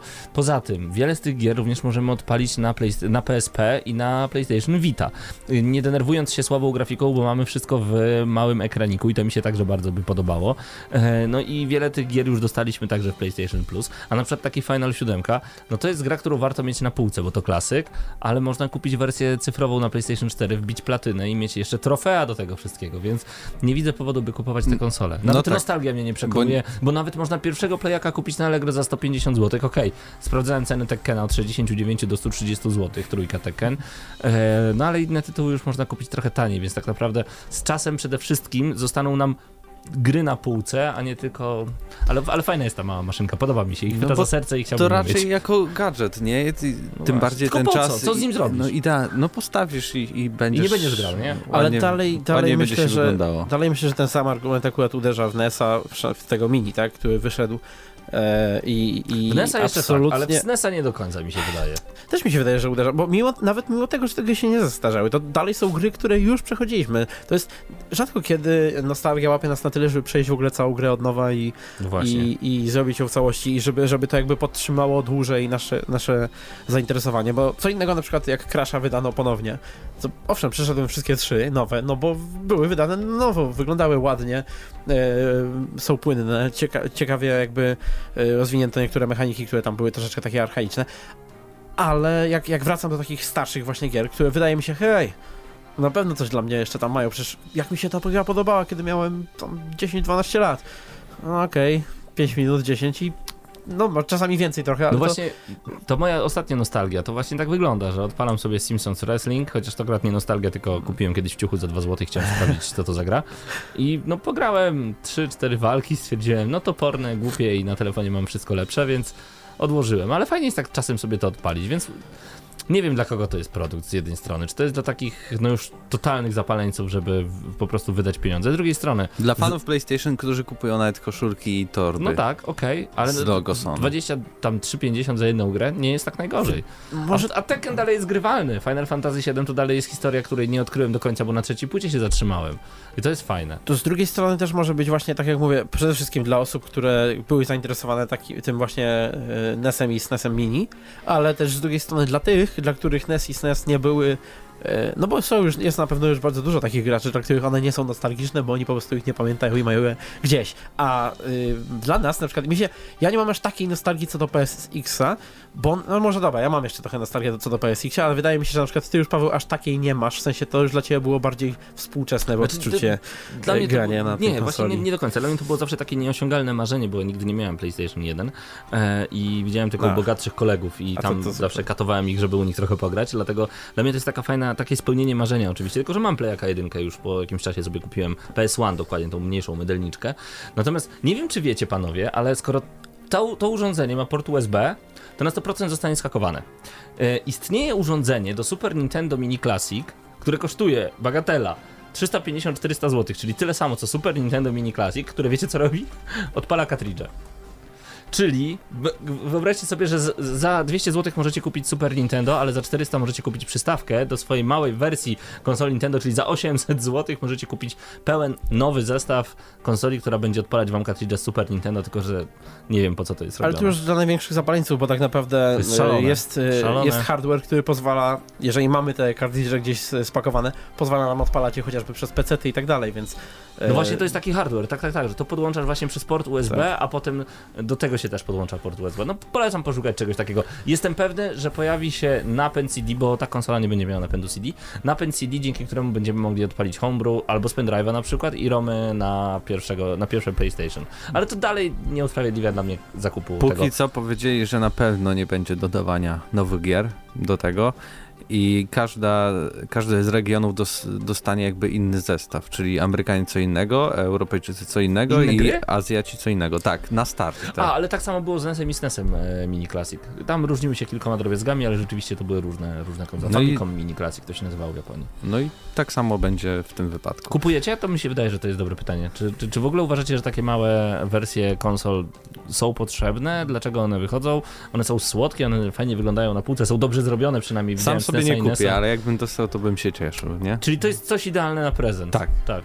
Tak, no bo ja i jak tak nie mam czasu, Jak skarpety w banany. Grać, Sam nie wydasz na to pieniędzy, ale jak dostaniesz, to powiesz spoko. Spoko. I nawet założysz. Tak samo tak. i pograsz pewnie ja parę razy. A potem, po skarpet, potem w skarpetach po radiu będziesz chodził, nie wskazując palcami. E, no dobrze, wydaje mi się, że to też będzie dobre pytanie odcinka e, w kwestii takiej, jakie gry inne byście widzieli na start w PlayStation Classic, a my przejdziemy teraz do następnego tematu, który będzie związany z Telltale Games.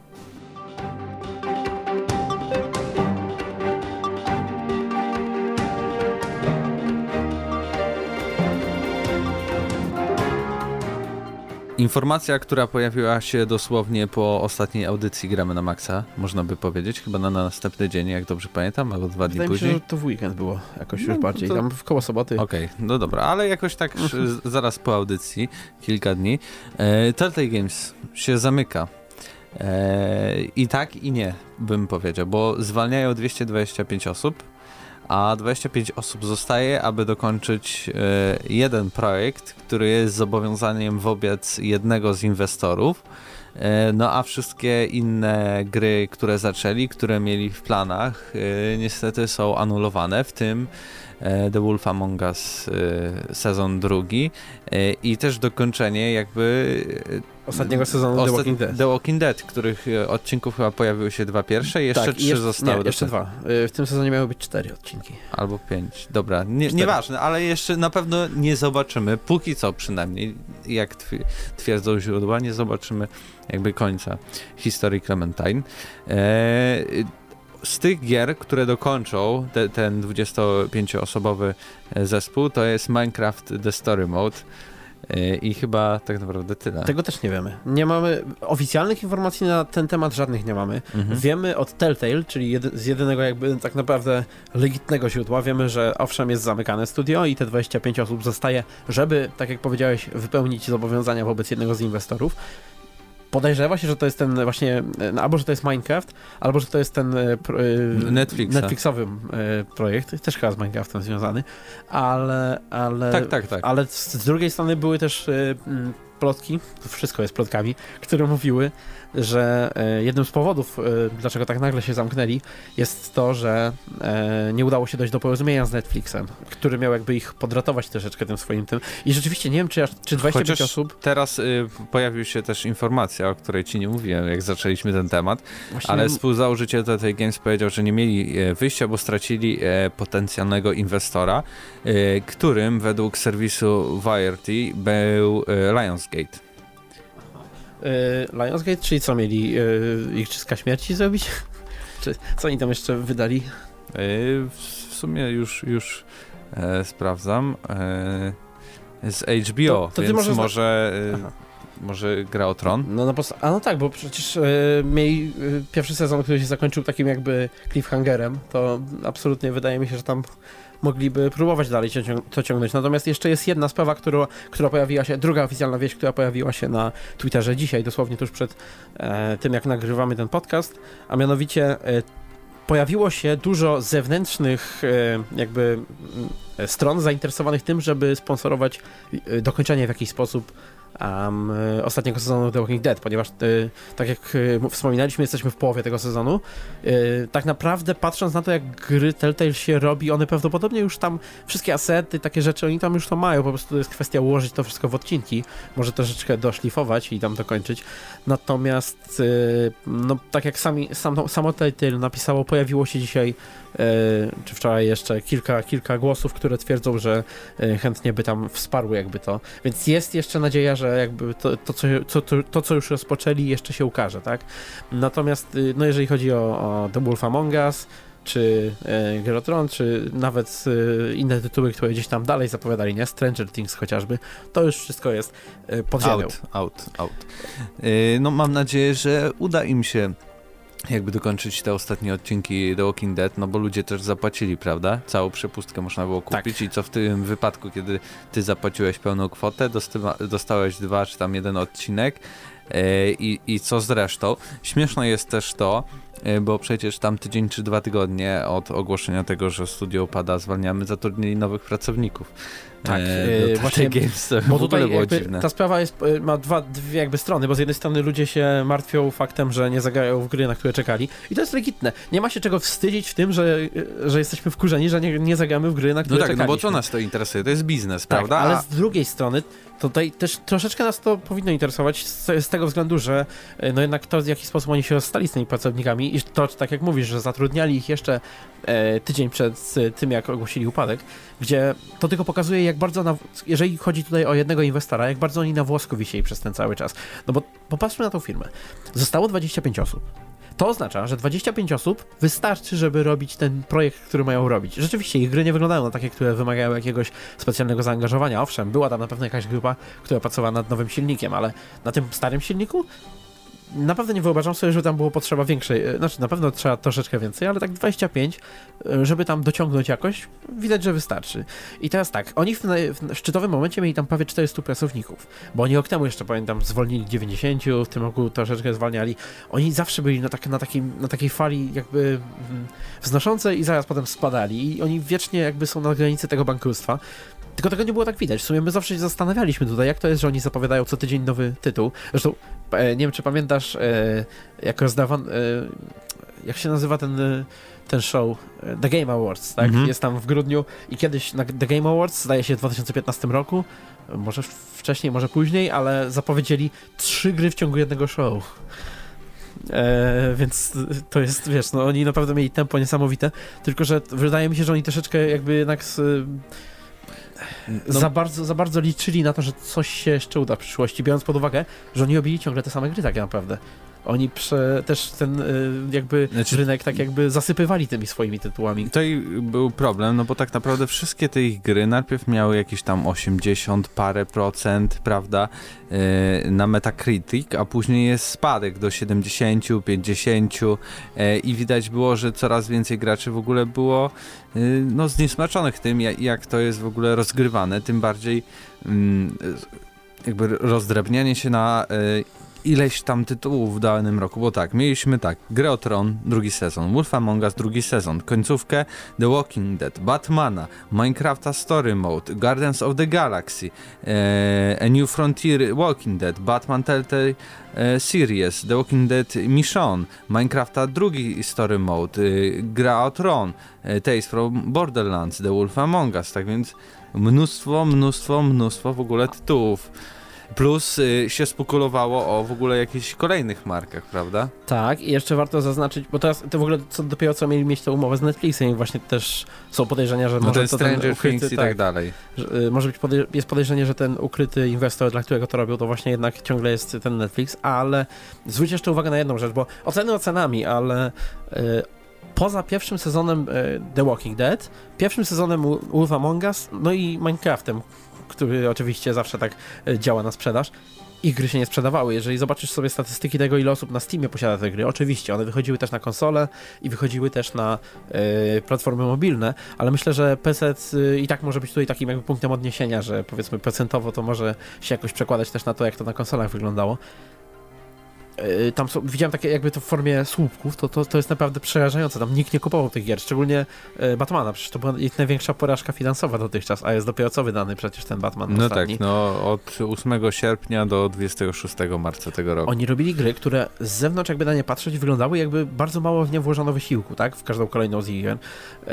Były, wiadomo, czasami, no, były złote upadki, czasami były ciekawsze, czasami były mniej ciekawe, na przykład tutaj mam na myśli Minecrafta, czy, czy czy Borderlandsy, które były bardzo Nie, no, bardzo no Borderlandsy akurat były super jakby pomysł na to i jak napisanie. To no jak to woli, ale to akurat... Ale to jest, chodzi mi bardziej, ja tutaj zmierzam, staram się y, dotrzeć do tego, że... Technicznie na pewno tak, to oni, była oni. Oni, znaczy, mało, mało różnorodne przede wszystkim, ale też y, wydaje mi się, że ta, no, ciągle próbuję do tego wrócić, że jednak ta ich ekipa jest zbyt, była zbyt duża, żeby utrzymać y, taką grę. W sensie ich nie było trzeba tylu, tak, do tego. No z jednej ja strony zastanawiam tak, się, co oni tam robili. Z drugiej strony, jak masz otwarte kilka projektów, no to na jeden projekt 25 osób, no to na tak, drugi kolejne 25. Ale po co 25 osób? Skoro wiemy teraz, że 25 osób wystarczy, żeby utrzymać jakiś tam projekt, projekt y, szkieletowo, ale to jest cały projekt. No okay, A co? pamiętaj, że te projekty, które oni nam zapowiadają, na przykład, y, no zrobimy kiedyś Geotron, to przecież to nie jest tak, że nad tym pracuje już cała ekipa jakby gotowa do robienia tej gry i tak dalej, tylko tam na początku może, no może jakaś y, szkieletowa obsada y, tych, jak to, scenarzystów, y, może jakiś jeden y, koleżka siedzi i zastanawia się, czy coś nowego tam wprowadzić, czy nie. Pewnie artyści pracują nad stylem graficznym, bo niektóre z ich gier miały taki unikalny styl graficzny względem reszty, ale tak naprawdę poza tym tam, tam, nie, tam naprawdę nie, to nie było tak, że do każdego projektu trzeba było tyle osób. E, wiadomo, tam jeszcze była grupka specjalna, która pracowała nad nowym silnikiem. Ale tak czy inaczej, no ja po prostu nie, nie, mogę sobie wyobrazić tego, jak oni to wszystko tam rozdzielali w środku. No i wydaje mi się, że to jednak jest taki przykład jednak yy, zbyt dużej ambicji. No ale też wiadomo, pracownicy nie są tutaj tego do końca winni. W ogóle nie są tego winni, z tego względu, że oni, no tak jak Y, można jakby wyczytać to z ich Twitter, z tweetów i tak dalej. Eee, oni nie wiedzieli nic o tym, w jakiej sytuacji jest e, firma, tak? A pamiętasz tu taką grę e, Seven Days to Die, która wyszła dwa lata temu, wyglądała tak. okropnie i wiesz, że oni tam zebrali pół miliona dolarów, zakładanych 300 i, i wydali to spokojnie na wszystkie platformy, e, więc e, oni oprócz tego, że mieli te te odcinkowe gry, to y, tam jeszcze mieli The Jackbox no, Party no, tak, Pack. Oni mają, oni mają też ramię wydawnicze, które tak, też będzie tak, tak. zamknięte. Tak, I tak. zapowiedzieli grę dosłownie dzień przed e, tym, jak się jak ogłosili, że będą e, zamykani. E, ale no, wracając jakby e, do samego tematu, to źle się stało oczywiście, że Telltale Games zostało zamknięte, ale na pewno to jest jakaś nauczka no dla innych studiów. No ale no to 25 no, tak. osób podejrzewam, że dokończy to, co ma dokończyć. I zwinie manatki. I, i, i, i zwinie manatki.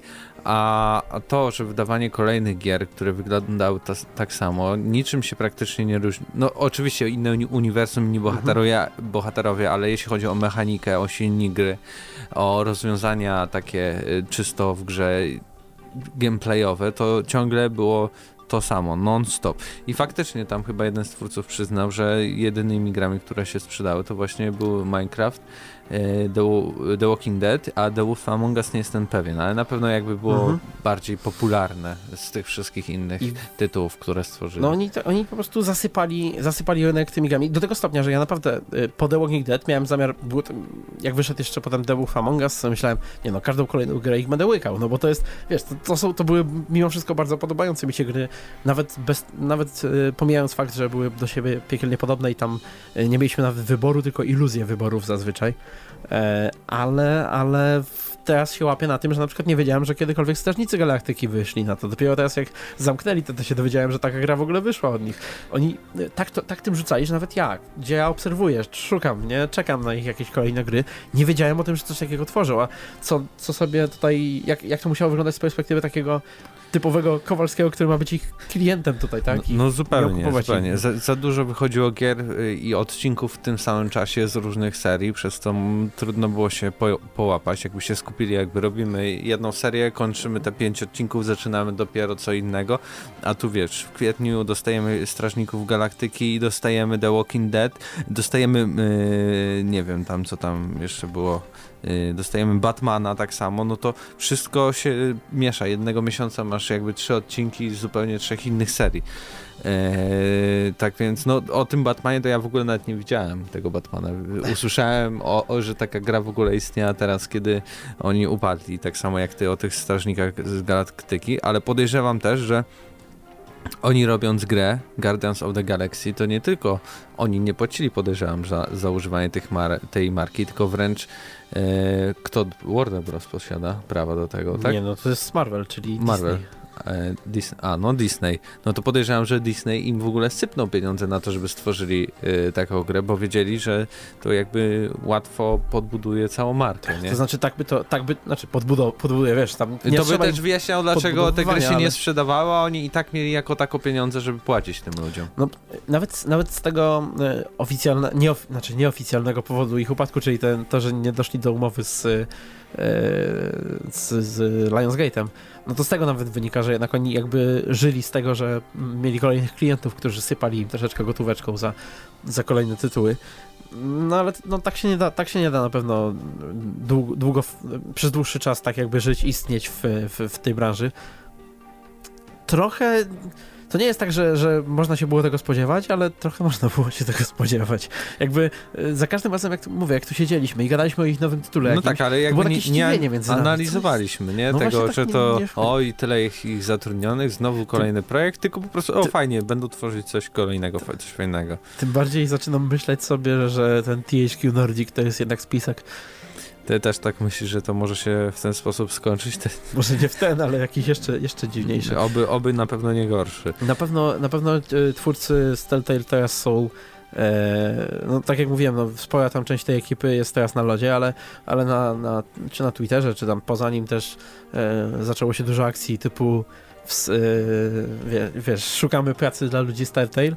No ale to w, dzisiaj, mnóstwo studiów zaproponowało. Tak, Paradox, tam, tam pamiętam już pierwszego dnia, Dice, że rzucił się y, Dice, Ubisoft dzisiaj e, zaprosił... Od Call of Duty chyba nawet. O, Ubisoft, tylko że, szczerze? Y, biorąc pod uwagę, że... Ale nie wiem, do czego ci ludzie by im tak, się przydali, nie? Czego... To jest zupełnie tak jakby ja gry z, z znaczy, innej nie, planety. oczywiście to jest przede wszystkim budowanie sobie e, reputacji, tak, nie? reputacji. Hej, nie odwrócimy się od was. super, nie? A potem tak będzie, że a co ty tam robiłeś? Pisałem scenariusze. O, to kolejny do tych 200 300 osób, które tam pisały scenariusze, nie? E, a ty co? Programowałem. A co zaprogramowałeś? Silnik 10 lat temu. nie no, nie no, powiem, powiem tak. Ale nie no, artyści jakby ci, którzy tak, rysowali, no to nie, jak no, tam najbardziej. Jest, tam jest mnóstwo zdolnych y, deweloperów, mhm. ale mam wrażenie, że tam jest też sporo tak jakby takiego no może nie mówię, Niewykorzystanego nie chodzi mi, no właśnie, potencjału. O, może tak, no, nie chodzi mi nawet, że, że bezużytecznych ludzi, bo użytecznych na pewno, ale dostosowanych do specyfiki gier Telltale, tak, że jakby oni mieli trochę inny balans jakby przy, w tym teamie prawdopodobnie. E, no na pewno ciężko będzie wszystkim im złapać jakąś pracę, no ale tam pojedynczych, po dwóch, każdy sobie przygarnia i będzie tak sobie świecił takimi tokenowymi e, pracownikami Telltale. Hej, my też zatrudniliśmy jednego. Jesteśmy firmą roku. E, tak czy inaczej może teraz zapytamy naszych słuchaczy. Jaką grę ostatnio graliście w ogóle Telltale Games i, i czy wam się podobała? Która z tych serii, e, które w ostatnim czasie wydali i czy zakupiliście może e, przepustkę sezonową na ten ostatni sezon? Jak się z tym czujecie, że zostaliście trochę zrobieni w bambuko, lekko mówiąc. A my przejdziemy teraz do ostatniego tematu, który będzie związany z Devil May Cry 5, bo oto nadchodzą mikrotransakcje w grze.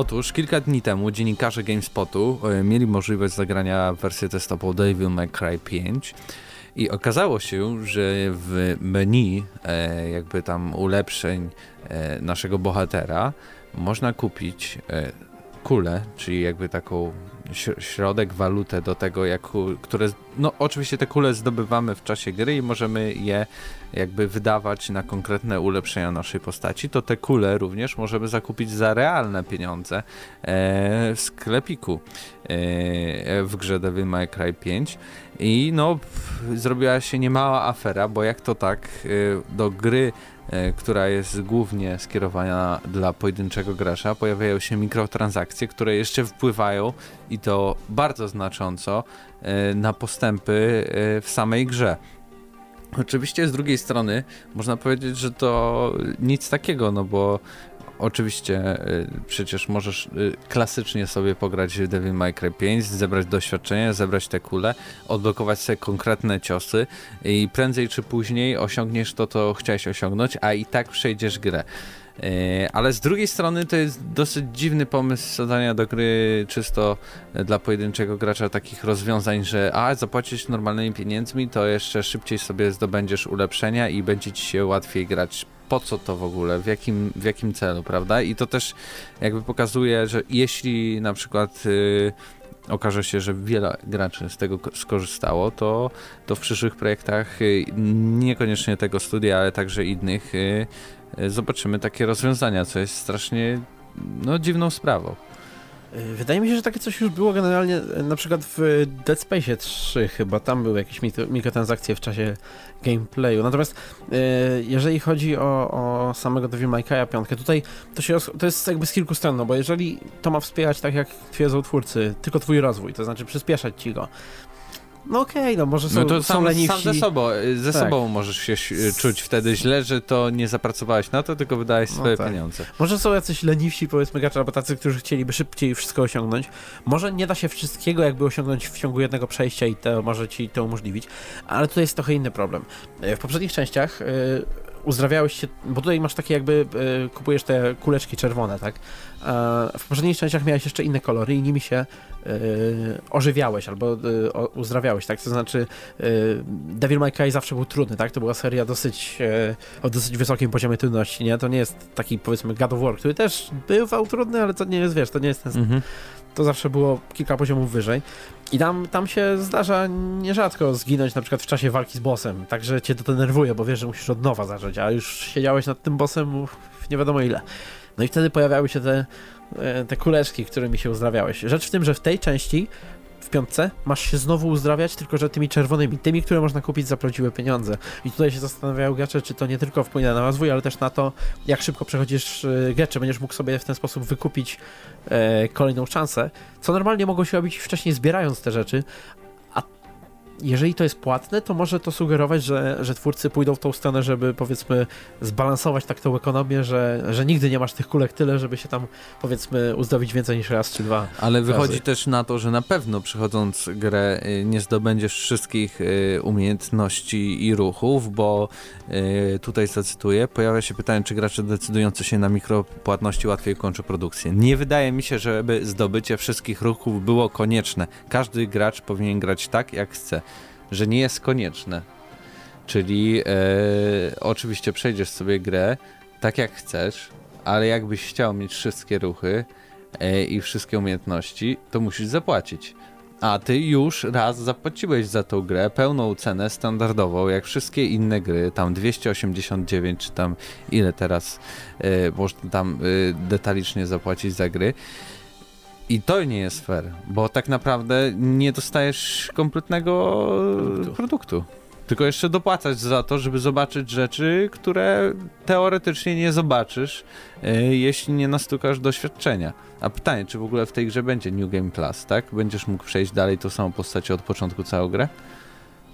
Podejrzewam, że tak, zawsze są w tych e, grach e, New Game No ja mam nadzieję, ale jeśli tak nie będzie, to co, co, co wtedy? Nigdy nie, nie stworzysz postaci, nie, no, którą słuchaj, to, to nawet mówię, to nie jest, odblokujesz. Znaczy odblokowywanie rzeczy to tak jak to, tutaj trochę się zgodzę jakby z nimi, że to nie jest znowu konieczne, ale też no, to na pewno, na pewno nie jest przyjemne, jeżeli rzeczy są jakieś, może nie tyle zablokowane, bo to nie jest dosłownie, że nie możemy tego zdobyć, to raczej chodzi o to, że nie zarobimy tyle, żeby e, te rzeczy zdobyć. No ale dalej myślę, że to jednak e, tutaj najgorzej jakby e, wpłynie to na ekonomię gry przy, w kwestii odradzania się i takiego e, jakby szybkości postępu, tak? Jak szybko będziemy przechodzić grę. Ta gra będzie dużo bardziej frustrująca dla tych, którzy nie zapłacą. To może być troszeczkę taki, taki ukłon, nawet powiedziałbym, chociaż bardzo, bardzo nieudany ukłon w stronę e, takich bardziej casualowych graczy, którzy dotychczas tą serią się specjalnie nie interesowali. To znaczy, wiesz, e, no, masz problem z tym, z bossem, zapłać parę groszy pan, to sobie tutaj ułatwimy, wszystko będzie łatwiej, tak? E, I, bo, to, bo to, nie jest, to nie jest coś, co zainteresuje takich e, bardziej hardkorowych graczy, którzy lubili DMC właśnie za poziom trudności. To, e, z drugiej strony też y, jakby 20 września pojawiła się informacja, że Devil May Cry 5 ma mieć y, tryb multiplayer w ogóle. I pytanie, czy to będzie jakoś z tym wszystkim połączone z twoją postacią, którą... Czy wiesz, to jest kooperacja, no to prawdopodobnie po prostu będzie można przechodzić sobie samą kampanię, nie? Mhm. Znaczy nie słyszałem o tym wcześniej, jak to tam wygląda dokładnie, więc nie znam szczegółów, ale, ale wiem, że to jest kooperacja, więc domyślam się, że po prostu y, zamiast samemu tłuc y, się przez kampanię, będziesz tłukł się z, z kumplem, tak? Czy z koleżanką.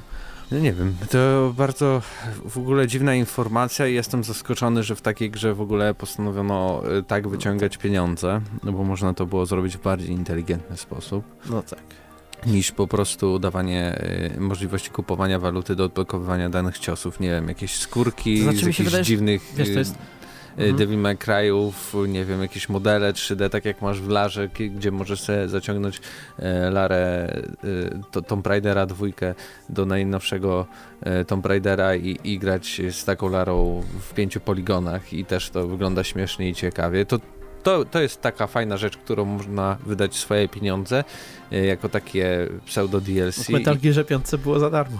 No i w Larze też jest za darmo, nie? Ale to już bardziej pasuje do tego, żeby jak już chcą wyciągać pieniądze, żeby to zrobić w ten sposób, a nie taki, gdzie pieniądze dają ci odblokowywanie rzeczy w tytule single player praktycznie. No tak, znaczy w sensie to nawet chodzi, bo tutaj przede wszystkim najgorsze, że to jest progres, tak? Bo single czy nie single, to wiesz, jeżeli, jeżeli to są rzeczy yy mm, kosmetyczne, to nikt się tak naprawdę nie denerwuje o to już w tym momencie. Kosmetyka chyba stała się takim standardem, jeżeli chodzi o, o mikropłatności, natomiast yy, no postęp, postęp w grze to, szczególnie w takiej grze jak DMC, która jest, no jak mówię, dosyć trudna i, i wymagająca i czasami nawet frustrująca, no to, to jest akurat bardzo kiepski e, element gry, żeby się przyczepić do niego z mikrotransakcjami. Więc to jest dla mnie w ogóle dziwna decyzja. Ale tak naprawdę nie wiemy jeszcze, jak to tam będzie wyglądało, więc yy, myślę, że bliżej premiery się dowiemy yy, no, z, reakcji, z, reakcji, graczy. Marzec. No tak. Yy, tak więc no, czekam na wasze komentarze, jak się zapatrujecie na tą całą sytuację, a my teraz yy, przejdziemy yy, do pytania spod ostatniego odcinka, a tam zadaliśmy pytanie mianowicie takie. Gracie w kampanię w karciankach? Czy, czy gracie, jak gracie, jakie to są karcianki? E, I pierwszy komentarz od arbitera. Pierwszy raz zagram w karciankę, bo uwielbiam Wiedźmina. To a propos tego e, newsa, że pojawi się Wiedźmin jako gwint, tylko w jakby z samą kampanią single player. No tak, bo to miało być najpierw część tego gwinta darmowego, a później tak, tego tak. zmieniali. No. Do tego cieszę się, że będzie tam content single player, a tak by the way to zamieniłem sobie nick, no ale to arbiter to już niezwiązane z pytaniem. Absyrtos napisał, gram w Hearthstone'a, odpalam go co jakiś czas i przez brak regularnie gry moja kolekcja kart jest uboga, a te nowsze wariacje przygód z niej nie korzystają i gra się całkiem przyjemnie, dla mnie nawet lepiej niż pojedynki z innymi graczami, ponieważ losowość w tym wypadku mnie nie irytuje. I nie ma tu tych dwóch, trzech deków, który którymi grają wszyscy przez pół roku. Pierwszy raz e, przed następnym odcinkiem jestem pewien, jakie będą tematy PlayStation Classic. Udało ci się. Upadek Telltale Games udało ci się. I Devil May Cry 5 z mikrotransakcjami. Nie wiem, jak Ciekawe, czy zgadłem. Nawet w kolejności odpowiedniej. Cholera jasna. A my nawet nagrywając ten podcast mieliśmy tylko przygotowane dwa newsy i w trakcie jakby no tak, nagrywania... Wy, wygooglowaliśmy w trakcie... Pomyślałem sobie, o pogadajmy o, o DMC, ale nie widziałem tego komentarza. Nie wiem jak to zrobiłeś. Komentarz dodany 20 godzin temu. Tak więc no, przypowiedz... Jeśli nie masz pracy, to już mówię ci, jaką warto podjąć. Zostań wróżką. Na pewno będzie ci się wróżenie udawało, bo jak widać, działa, działa. Możesz przepowiedzieć przyszłość. No i zaczynamy ten moment czytania no komentarzy. No i, i Buery, czyli zawsze naj, najbardziej e, gruby komentarz e, e, pod naszymi odcinkami i tutaj zaczynam czytać. Kryzys zażegnany. Wojna PC Master Race dobiega końca dzięki CD, Projekt Red. Jeśli przez ostatnie miesiące żyli Państwo w jaskini, pragniemy przypomnieć początki chaosu. Dzień 31 lutego, kolejna wielka kampania do gwinta krakowskiego studia CD Projekt Red ma swoją premierę. Wszelkie rekordy sprzedażowe zostały pobite, oczekiwania spełnione, Telltale zamknięte, Oscary rozdane, a gary pomylone. Jednak e, pociąg zwany hype e, żądaniem miał za drogie bilety dla mniej zamożnych ludzi łaknących karcianego arcydzieła, gdyż gra miała cenę równą samej edycji kolekcjonerskiej Red Dead Online do streamowania na Switchu. E, sama sprzedaż nerki nie wystarczyła do pogodzenia z wysokim abonamentem radiowym, a życie bez gramy na maksa nie wchodziło dla nikogo w grę. Wybucha chaos, wojna, zamieszki, ludzie strajkują z wąsatym liderem, szarańcza wychodzi z dziur, balasi kradną telewizory, a Gela Geralt w przypływie nienawiści niszczy pożyczone pożyczone od GLaDOS urządzenie. Jednak CD Projekt Red znalazło rozwiązanie. Genialny pomysł opierający się na umieszczeniu w budynku wielu komputerów oraz konsol, zdolnych uruchomić grę w najwyższej rozdzielczości, jednocześnie utrzymując wysoką wydajność oraz nie powodując nudności podczas zabawy w VR. Każdy może przyjść i za godzinę, godzinową opłatę pograć sobie swój wyśniony sen. Redzi nazwali takie miejsce kafejkami internetowymi. Więcej szczegółów w GNM+. Może za tydzień. I, idealnie, idealnie połączył wszystkie tematy, bo nie wiem, czy słuchałeś ostatniego odcinka, ale tam też rozmawialiśmy o tym, że nowy PlayStation VR nie będzie wy, wywierał nudności, e, a także nie pamiętam o czym, ale jeszcze jakiś temat był, prawda?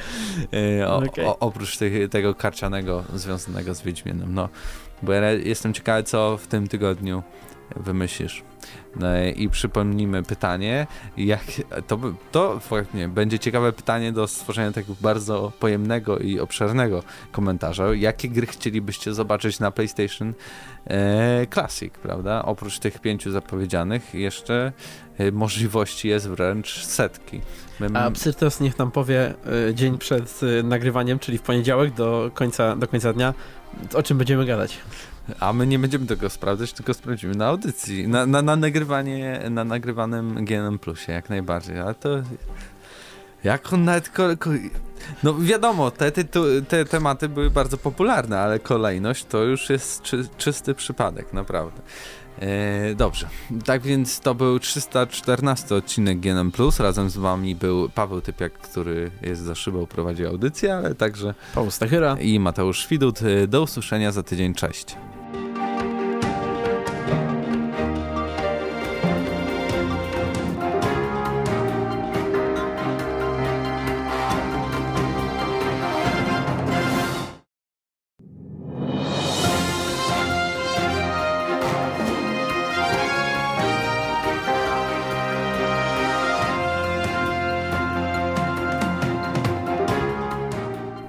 Witamy wszystkich bardzo serdecznie w 315 odcinku GNM Plus i razem ze mną w studiu jest Paweł Stachyra. Przed mikrofonem Mateusz Widut. No i Pawle, w co w ostatnim tygodniu grałeś? To jest pytanie, którego no, może chciałeś mi je zadać, bo od kilku tygodni już tak mamy problemy jakby z odpowiadaniem na nie. Tymczasem yy, przez ostatni tydzień, no i kawałeczek może jeszcze... No teraz już się zaczyna sezon, nie? Tak, zagrałem łącznie w pięć nowych gier. No, jedną niekoniecznie nową, już ma dwa miesiące, ale zaniedbaliśmy jakby jej recenzję, więc warto do niej wrócić, bo to jedna z najlepiej ocenianych gier Czyli... w tym roku. Dead Cells. Dead Cells. Ha, widzisz, jak zobaczysz sobie na Metacriticu, to jest najwyżej oceniana chyba gra tego roku na, na multiplatform, jako, jako multiplatformowa gra. E, natomiast, e, żeby, to, żeby tak jakby nie zapychać całego tego segmentu, nie obić z niego godziny, to część zostawię sobie na za tydzień. Wezmę się za takie, które trochę dłużej pograłem, czyli e, Dead Cells, i opowiem o Parkazaurze oraz, uwaga, Pathfinder e, Kingmaker, czyli gra, bardzo duża gra, które, która jakby miała mieć e, sporo premierów, to miał być taki kolejny, duży, popularny, fajny RPG w starym stylu. No ale mnie atakuje na YouTubie do, co sekundę. Tak, ale do dzisiaj nie ma, no nie, teraz już są tylko dwie recenzje na, na Metacriticu. Dwie, a jest tydzień po premierze. Czy więcej może nawet. Wszystko przez Forza i przez e, Larę. Larę, jak się... I przez, nie, przez Asasyna przede wszystkim. Nie, Lara już, już była grana przez recenzentów, tak jakby do tego momentu już myślę, że już skończyli wszyscy. Natomiast e, teraz Forza i jeszcze ludzie się spieszą, żeby skończyć Asasyna przed... E, Red Dead Redemption 2. No właśnie. No Dużo no gier wychodzi, więc nie, nie udało się, ale, ale to jest bardzo dziwne, bo nawet takie malutkie gierki mają to. Ale to już jest zupełnie inny temat.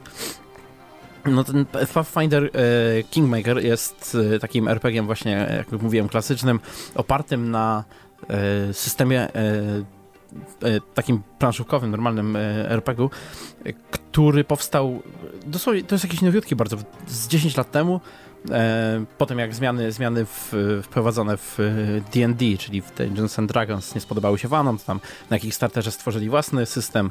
No i właśnie teraz y, zrobiono na podstawie tego grę, która jest dosłownie taką kalką, jeden do jednego te, tego systemu w niektórych jakby momentach, więc mm, może być nawet bardzo przytłaczająca.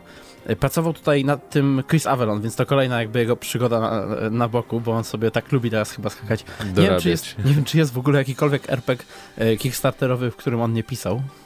E, w ciągu ostatnich dwóch, trzech lat. Natomiast e, mm, na pewno, bo to, to dopiero takie wstępne jakby wrażenia, ale jestem pod, na pewno e, duże, duże, duży podziw wzbudza kreacja postaci i tworzenie poziomu trudności, bo kiedy wybierasz poziom trudności, masz sześć opcji, od takiego story moda, czyli przechodzisz jak, jak bryza, aż po Y, fajnie nazwany nieuczciwy tryb, gdzie już y, oni nawet nie oszukują, że to znaczy nie próbują ci mówić, że to jest jakaś uczciwa, zbalansowana y, trudność, tylko to już jest takie totalnie e, posrane, że przeciwnicy dokładnie wiedzą, co zrobisz, mają dużo życia. No to jest nieuczciwe po prostu, tak jak sama nazwa wskazuje i, i, możesz sobie dodatkowo po wybraniu któregoś z tych poziomów trudności modyfikować go dowolnie. Możesz sobie ustalić na przykład, no hej, podoba mi się coś z tego wyższego poziomu, ale z tego niższego niektóre inne rzeczy, może nie chcę takich mocnych przeciwników, ale na przykład chcę, żeby moi y, kompanii y, nie wstawali po walce sami, tylko trzeba było ich uzdrowić, albo wiesz o co chodzi. No Takie wiem, małe wiem. rzeczy i z tego budujesz własny poziom trudności, a następnie masz y, masz kreację postaci. I jak są takie gry, w których kreacja postaci trwa no długo. No, tam godzinę. Godzinę. Na przykład. No to tak, to jest, to jest jedna z tych, gdzie ona trwa trochę więcej niż godzinę. Godzinę to ona by trwała, gdyby miał był zdecydowany. E, tam masz, wiesz, klasy, podklasy, potem jakieś rodowody sobie wybierasz, z tego jeszcze dodatkowo wybierasz sobie jakieś umiejętności podstawowe z, z wielu, wielu. No, nawet przy tym Divinity Original Sin 2, które miało dużo zbudowaną kreację postaci, trochę się chowa. A sama rozgrywka dopiero tak jakby, mówię, zacząłem w to grać, więc no, że zacząłem, no już parę, parę godzin jestem. skończyłeś kreator postaci. Parę, parę godzin już jestem jakby w grze, chociaż kreator rzeczywiście mi zajął prawie całą pierwszą sesję, e, bo cały czas jakby od nowa kasowałem postać, obie i tak dalej. Mhm. I, I muszę powiedzieć, że sama rozgrywka jest jest na pewno bardzo trudna. Przywróci y, wspomnienia na pewno z Baldursów i takich y, czy Neverwinter Nights, bo, bo nie przypomina troszeczkę y, tych jakby współcześniejszych tych RPGów stylizowanych na te klasyczne, tylko jednak jest takim e, no system walki bardzo, bardzo mocno przypomina, jak już mówiłem, Baldursy, czyli opieramy się głównie na krytach. Jeżeli krytycznego ciosu nie uda nam się zasadzić naszemu przeciwnikowi, to tak naprawdę, znaczy może inaczej, tak, walka polega na tym, że czekamy kto pierwszy zada ten krytyczny cios i to czasami może być frustrujące. Twórcy zresztą się od tego odnieśli, bo pierwsze, pierwsze łatki, wydane już tam dzień, dwa po premierze, yy, balansowały całą grę, jakby zmniejszały poziom trudności wszystkiego, bo gra była po prostu nie do przejścia, była strasznie trudna. Yy, teraz jest troszeczkę lepiej, chociaż dalej jest piekielnie wymagająca. Yy, jeżeli jest, jesteście taką osobą, która nie, nie grywa zazwyczaj w takie gry i myśli sobie, e, normalny poziom trudności, co tam? Nie. Tutaj warto sobie od easy zacząć, albo tam jakoś sobie to zbalansować. No na razie mówię, podoba mi się, aczkolwiek jest y, trochę niezbalansowana i mam wrażenie, że ona jest taka zbyt... Ale nie wierzysz, że ukończysz? Nie wierzę, że ukończę, bo jest troszeczkę monotonna, taka zbyt, zbyt podobna do tych starszych RPGów. Co więcej, system walki nie jest turowy, tylko jest y, taki y, z aktywną pauzą, to znaczy wszystko się dzieje na bieżąco w czasie mhm. rzeczywistym. Nasze postaci wykonują mm, nasze rozkazy. Możemy w każdej chwili zapauzować i zakolejkować im kolejne E, I to jest, to jest z jednej strony e, ciekawy system, jak się go dobrze zrobi, ale z drugiej, akurat w tym wypadku, robi się dosyć chaotycznie czasami.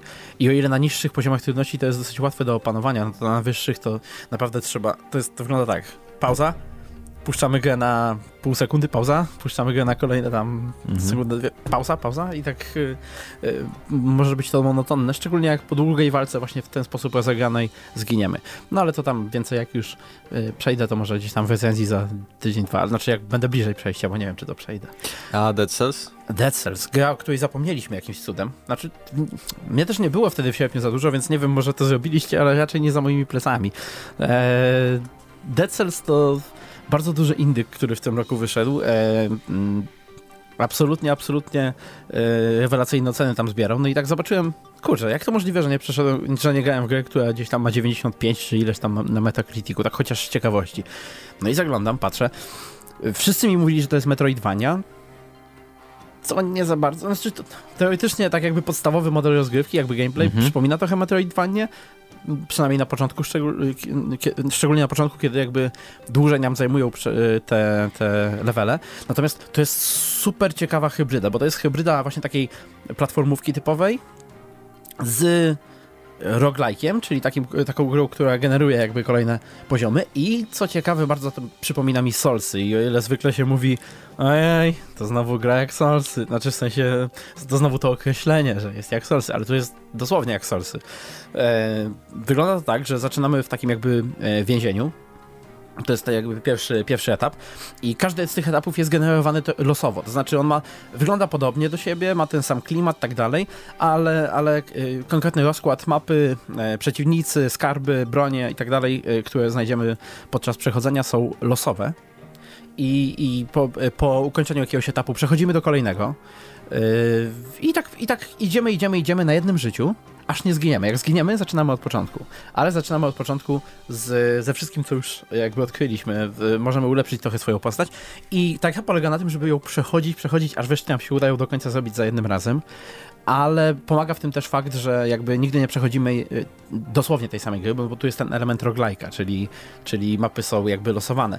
No i właśnie tutaj ten, ten, y, ta metoda jakby, metod, znaczy metoda prób i błędów, tak, której używamy, żeby przechodzić, ona przypomina tutaj mocno Soulsy, tak, bo jakby zbieramy to doświadczenie, potem je wykorzystujemy, no tak. żeby iść idź, dalej. powtórz, idź, powtórz, idź, powtórz. Ale to jest, wiem, że to brzmi monotonnie, ale nie jest. No Szczególnie, tak, no bo że, jakby no, generowane są Szczególnie, że tak i jeszcze dodatkowo ta gra jest piekielnie szybka, więc trzeba jakby to dobrze opanować. I o ile pierwszy etap, za pierwszym razem jak przechodziłem go, to z 15 minut mi zajął, może trochę ten, to później się to przechodzi w mniej niż minutę na przykład. To jest, tak, tak wygląda twój rozwój w tym. No jeszcze, jeszcze y, bossa ostatniego nie pobiłem, ale już go raz widziałem, więc całkiem możliwe, że jeszcze mi się uda. Y, no i na ten moment, jeżeli jeżeli, znaczy może inaczej, myślę, że ten boss to już będzie końcówka, ale na ten moment myślę, że to może być moja gra roku. Nie Naprawdę? Oczywiście. Tak jak, e, tak jak Zdenia ostatnio miał e, Hollow Knighta, tak mi się wydaje, że to jest coś, taki odpowiednik Hollow Knighta, tylko dla zupełnie innego gatunku. To nie jest Metroidvania. Tutaj się nie przeszukuje. Ja, ja, pamiętam, dlaczego pamiętałem w ogóle nazwę tej gry, bo mhm. była ta afera, gdzie dziennikarz IGN-u splagietował recenzję. Pisząc, na, w sensie tekstowo splagietował, mhm. a recenzja a, tak. była tej gry właśnie, może. Właśnie, może też stąd ja to pamiętam, bo, bo w, e, miałem coś takiego, że kojarzyłem też taka istnieje, coś mi tam A pamiętam tą aferę z tym, no, z tym bagiatem, ale nie, nie, pamiętałem, że to dotyczyło tego. No proszę. Bardzo, to jest bardzo fajna gierka. I ostatni tak 5 sekundek, bo to jest tylko takie mm, bardziej e, taka notacja. Otóż e, pojawiła się nowa gra właśnie w Early Accessie. Parkazaur się nazywa. To jest, to jest y, symulator budowy parku z dinozaurami. Taki... No, już mieliśmy to w czerwcu. Tak, ale taki tutaj mocno indyczy. Graficznie taki, wiecie, jak wyglądają takie mm, niskiego, znaczy może nie niskiego nakładu sił, ale mm, gry robione przy, przy, mm, przez ludzi, którzy nie za bardzo potrafią albo mają czas i y, zasoby, żeby skupić się na robieniu grafiki. Tak? To znaczy, y, takie gry w, y, robione w Unity wyglądają zazwyczaj tak, że mamy te, te takie mm, nieistniejące tekstury, to znaczy postaci są złożone raczej z takich powiedzmy, e, znaczy są takie jakieś na przykład całe różowe albo coś takiego, no nie mamy takich dokładnie tekstur, może odpowiednikiem tekstury jest tam gdzieś kropka czy dwie, gdzieś tu i tam, więc grafika jest piekielnie prosta. Rozgrywka też się wydaje na początku taka, hmm, to jest strasznie jakieś takie he, prościutkie. To po co w to nie tego, ale po jakimś czasie, kiedy to, może inaczej. Ta gra już w tym momencie, kiedy jest w, y, w swoim e, jakby pierwszym miesiącu Early Accessa, jest dużo bardziej rozbudowana pod pewnymi względami niż, ten, niż ta gra z czerwca, tak? Jurassic World Evolution. E, gra, e, ona, jeżeli, znaczy może inaczej, ona już nie musi nawet, znaczy bardzo będzie dobrze, jak się rozwinie, ale już na ten moment na, nawet ona jest... Y, może nie usprawiedliwia jeszcze swojej ceny do końca, ale jest bardzo relaksująca i przyjemna, żeby sobie w nią e, pograć. E, to, jak, to jakby dinozaury jakby się zachowują jest e, fajne, bo one i, i, że dorastają, i że musimy im jakby zapewniać odpowiednie warunki, jeżeli chodzi o, o, o zagrodę, w jakiej mieszkają. Czyli to, jest, to, to, jest, to są wszystkie te systemy, które były tak niedorobione, nie, niezbyt zaawansowane w, e, w ewolucji. Ewolucja wyglądała ładnie i jakby potrafiła nam dawać narzędzia, które, dzięki którym w prosty sposób mogliśmy stworzyć pięknie wyglądający park. Ale tutaj mamy to, czego tam najbardziej brakowało, czyli kustomizację. Ten park wygląda tak, jak chcemy. Możemy każdy z tych budynków, a mnóstwo jest tam różnych budynków, nawet które mają te same jakby cechy, to znaczy, wiesz, no masz budkę z hot dogami, obok masz budkę z lodami, w teorii, w, w praktyce to prawie to samo, nie? Ale, ale to, jak możesz je sobie tam zmieniać, kolorki, jakieś mhm. takie rzeczy, możesz y, zmieniać te dinozaury, to jest, to jest to, czego tam brakowało w ewolucji, więc tu jest takie replayability, tak? Jak grasz jeszcze raz, to, to masz nowe no, doświadczenie. Tam ci się skupili na tym, żeby to ładnie wyglądało, a ci tak. po prostu się skupiają na to, żeby było bardziej różnorodnie. No, tak. Zależy kto co lubi. No nic, kibicuję jak, im, żeby to im Jak, jak im się uda, to wiesz, to na pewno się i skupią na samej grafice, bo to też można poprawić. Mhm. E, jeśli ja... o mnie chodzi, bo już tak nie rozgadujmy się, w co ostatnio graliśmy, ja tylko wspomnę Forza Horizon 4, na Xboxie One S zagrywałem się, czyli to jest Full HD 30 klatek. Paweł Xbox One X tam jest chyba 4K i nie, nie, Full HD i 60 klatek, a w 4K jest 30. No ta gra wygląda fenomenalnie i bardzo fajnie się zaczyna, bo masz od razu wyścig, w którym masz wszystkie pory roku, czyli to, co jest jakby największym takim featurem Forza Horizon 4, ten dynamicznie zmieniające się pory roku i w sumie wszyscy mają takie same pory roku.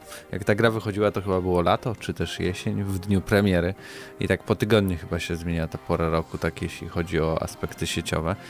E, na początku zresztą też to jest tak, że musimy przejść kilka wyścigów, zdobyć e, kilka punktów, powiedzmy, doświadczenia, nazwijmy ich, i dopiero wtedy przechodzimy do następnej pory roku.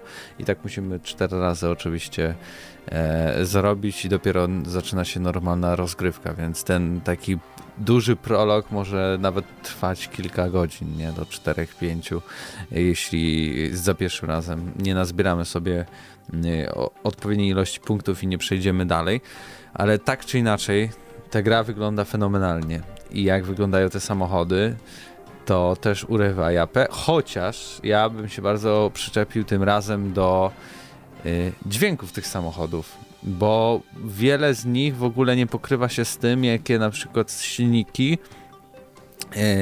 i w ogóle nie brzmią tak, jak powinny brzmieć. Na przykład ja jestem bardzo fanem Alfa Romeo marki i jest tam Alfa Romeo Giulia i ona zupełnie nie brzmi tak, jak ten samochód w rzeczywistości. Więc kiedyś to tak było, że w ogóle Forza była takim wyznacznikiem tego, jak, jak w ogóle tworzyć dźwięki do gry samochodów A tutaj powoli wychodzi na to, że tak trochę randomowo jest ten dźwięk wrzucany. O, tu fajnie wygląda taki agresywny wygląd i coś tam, coś tam. Na pewno ten samochód będzie brzmiał, brzmi tak, nie? A, w rzeczywistości zupełnie inny to jest dźwięk i, i to trochę jednak psuje odbiór, jeśli ktoś się interesuje motoryzacją i też dużo takich Mm, aspektów dla fanów, fanów, fanów może być drażniące. Szkoda, ale dla tak... laika na pewno to będzie taka gra fenomenalna, nie? Tak jak patrzysz na te wszystkie recenzje, to o 10 na 10, 9,5 na 10, okej, okay, no wizualnie dla osoby, która nie, nie zagłębia się w motoryzację, to może tak jest, ale trochę błędów można jednak naliczyć. To szkoda akurat, że w tym względzie e, są problemy, bo tydzień temu e, w czasie audycji rozmawialiśmy z Pawłem Typiakiem na temat tego, że e, to jest taka uczta dla audiofilii tak naprawdę. No, uczy, no wiesz, to dobrze brzmi, chodzi... tylko nie jest zgodne z rzeczywistością. Mhm. Z drugiej strony Paweł też nie jest jakimś fanem motoryzacji, jasne, bo z czego jasne. to wiem, jak ja ty, bardziej... mu się psuł samochód, to mówi Mateusz wsiądź i posłuchaj, co się w ogóle dzieje. Mówię, stary, ci pękła sprężyna z przodu. nie jeździ dalej, bo to się źle skończy. E, tak więc... jako dla niego, dla takiego lejka, to oczywiście może być taka gra 10 na 10 czy 9,5. No nie wiem, zobaczymy na audycji, która y, będzie przed nami. A my może przejdźmy już do pierwszych tematów y, dzisiejszego y, odcinka i minionego tygodnia. No może zaczniemy od takiego najmniej chyba interesującego, przynajmniej dla mnie, ale takiego, z którego cały internet się śmieje teraz. Nie wiem, czy też złośliwe, czy też nie, ale Andrzej Sapkowski chce 60 milionów złotych od e, CD Projekt Red. E, no oczywiście za to, że CD Projekt Red wykorzystuje jego dzieło, czyli stworzenie świata Wiedźmina i, i, i tego wszystkiego w swoich grach. Problemem albo nie problemem jest to, że on już raz dostał pieniądze za to, że e, udzielił licencji i zgody na używanie jego dzieła.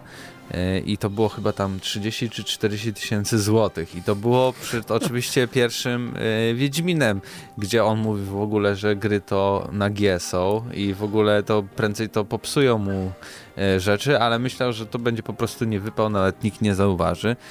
Rozumiem jego rozgoryczenie, kiedy okazało się, że jednak wychodzi już kolejna trzecia część i gra zarabia setki milionów złotych, a nawet i dolarów.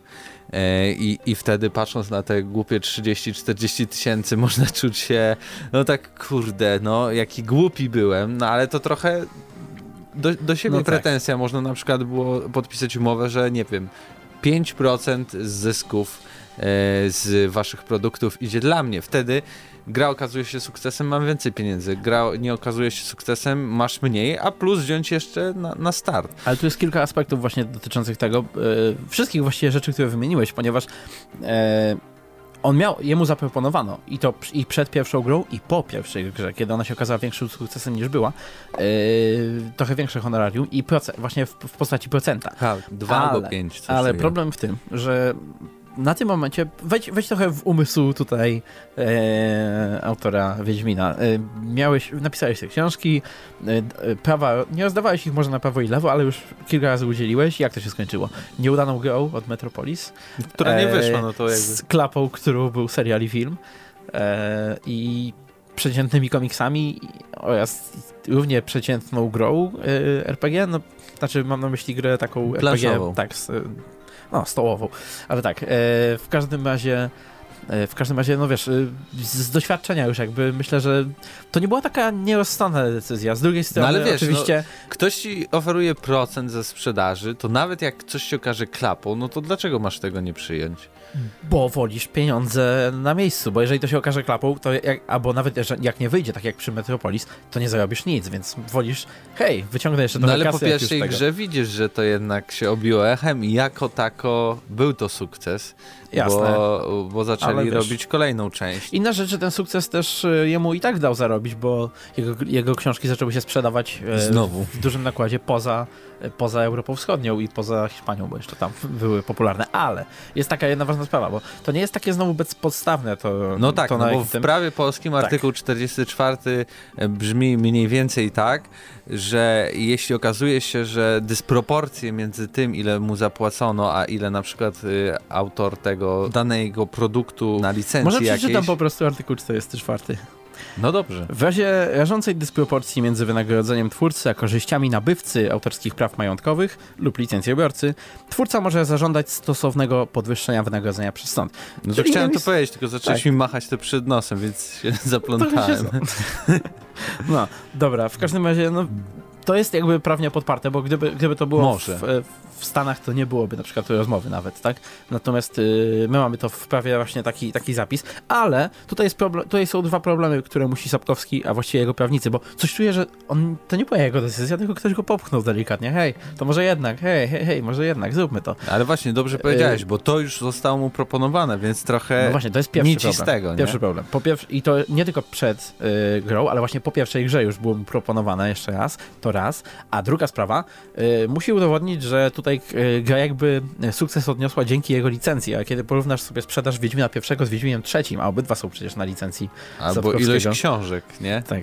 Przed masz... Wiedźminem grami, a po Wiedźminie gra. No właśnie, i czy to zasługa y, licencji, czy to zasługa zespołu, który stworzył gry, tak? I, i sprawił, że stały się popularne. No ale to jest, no, powiem tak, 60 milionów mu na pewno nie dadzą, jakoś się z tego, nawet gdyby mieli, wiesz, y, Może walczyć. 6. Wątpię, że one... Właśnie y, nie jestem pewien, czy to jest... Y, zdaje mi się, że na ich stronie coś było. No y, pojawiło się oświadczenie tak. tam prasowe CD znaczy- Projekt Red, że oni chcą nie zgadzają się tym, mhm. że żądania są bezpodstawne y, co do zasady, jak i wysokości tego. No i plus mają nadzieję, że uda im się jakoś polubownie rozwiązać tą sprawę. Myślę, że mu sypnął tam grosze jakieś na I że na Sapkowski powinien szanować wcześniej uzgodnione intencje i zawarte umowy. No a nie szanuje. No ale to jakby Andrzej to Andrzej, nie? To, to, to ja bym tak to skwitował ten cały news. Andrzej to Andrzej, więc musiało się coś ciekawego zadziać, bo dawno o nim nie było słychać, chociaż rewolucje w, w jego poglądach są różne, bo raz mówi, że gier nienawidzi, później... Nigdy nie powiedział, że gier nienawidzi. To jest taka bzdura. Właśnie to, ten problem z Sapkowskim a, a grami, znaczy z tym jakby jego relacją y, z tymi grami jest... To przede wszystkim kwestia, że ludzie lubią czytać nagłówki. Nie lubią za bardzo wchodzić w to y, albo w newsa, albo nawet zobaczyć samą wypowiedź, bo ta pierwsza burza, która się rozpętała, opierała się głównie o fakt, że Sapkowski był wkurzony, że jego książki są wydawane z okładką e, Wiedźmina. Wiedźmina z gry, ale nie, nie tyle może sam ten fakt, ale też o to, że przez to ludzie sądzą, że gry są na podstawie, znaczy, że książki są na podstawie gier, a nie odwrotnie. Tam nigdy nie było nic na temat o, gry są beznadziejne, o, o, nie lubię. A to się tak rozkręciło jakby, przez, właśnie przez nagłówki, przez Ale na e, komentarze. Ludzie nie tak... interesuje się tym. I, i, No nie interesuje. Znaczy, interesuje się teraz. No teraz, no ale to jak, jeśli chodzi o pieniądze, no to... Ale ja podejrzewam dalej, że to jednak nie jest jego decyzja, tylko raczej, raczej jego prawnicy albo ktoś e, bliski go mocno do tego popchnął. No, całkiem możliwe. Wydaje mi się, że możemy zapytać naszych słuchaczy, jak myślą, co było powodem tego, że Andrzej zachował się, pan Andrzej Sapkowski e, tutaj wysunął roszczenia i, i, i w ogóle jak to się skończy. Andrzej, stój! A my przejdziemy teraz do następnego tematu, który na pewno by ucieszył Krzysztofa Lenarczyka, bo porozmawiamy o wycieku gry z uniwersum Harry'ego Pottera.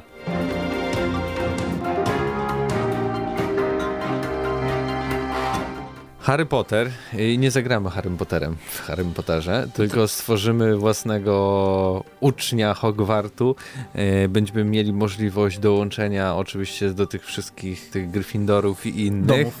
E, tworzysz postać oczywiście i edytor wizualny e, i, i, i tam jakieś umiejętności. Gra z połowicznym chyba otwartym światem wyglądała no dosyć ciekawie. Nie wiem czy teraz osoby, które nas słuchają y, teraz ten, ten podcast, mają możliwość na przykład sprawdzenia e, tego wyciekniętego zwiastunu na YouTubie, e, bo Warner Bros. zaczął kasować te wszystkie materiały, co oczywiście wskazuje na to, że taka gra rzeczywiście istnieje. Nie jest to jakieś e, sfabrykowane wideo, no i faktycznie Harry Potter istnieje. I co ty na to? Jesteś fanem Harry'ego Pottera? Byłem fanem Harry'ego Pottera.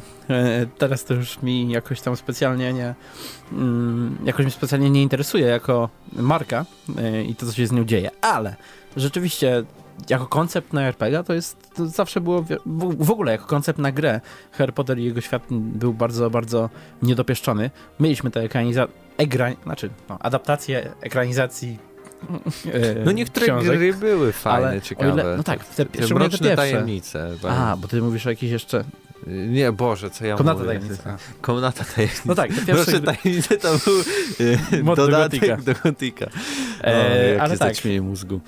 No, Gothic też dobra giera, no już miejmy to z głowy, ale, ale mm, jeżeli chodzi o, o Harry Pottera, no tak, rzeczywiście te pierwsze, one były świetne na, na PS1, na PS2, Natomiast ona później tak jakby zaczęła skręcać, nie wiedziała gdzie iść, e, ta seria. W pewnym momencie oni zaczęli girsy robić, takie jakby, że wiesz, miałeś system osłon. Tak, biegłeś i przyklejałeś się do w ogóle, to ta animacja w ogóle wygląda jak wzięta mm. prosto z girsów, że biegniesz, biegniesz, biegniesz i nagle tak. opierasz się bardzo, jakiś murek. Bardzo, bardzo dziwny kierunek jakby, a szkoda, bo to jest, to jest takie, to jest fajne, bo to jest tak, zamknięta przestrzeń.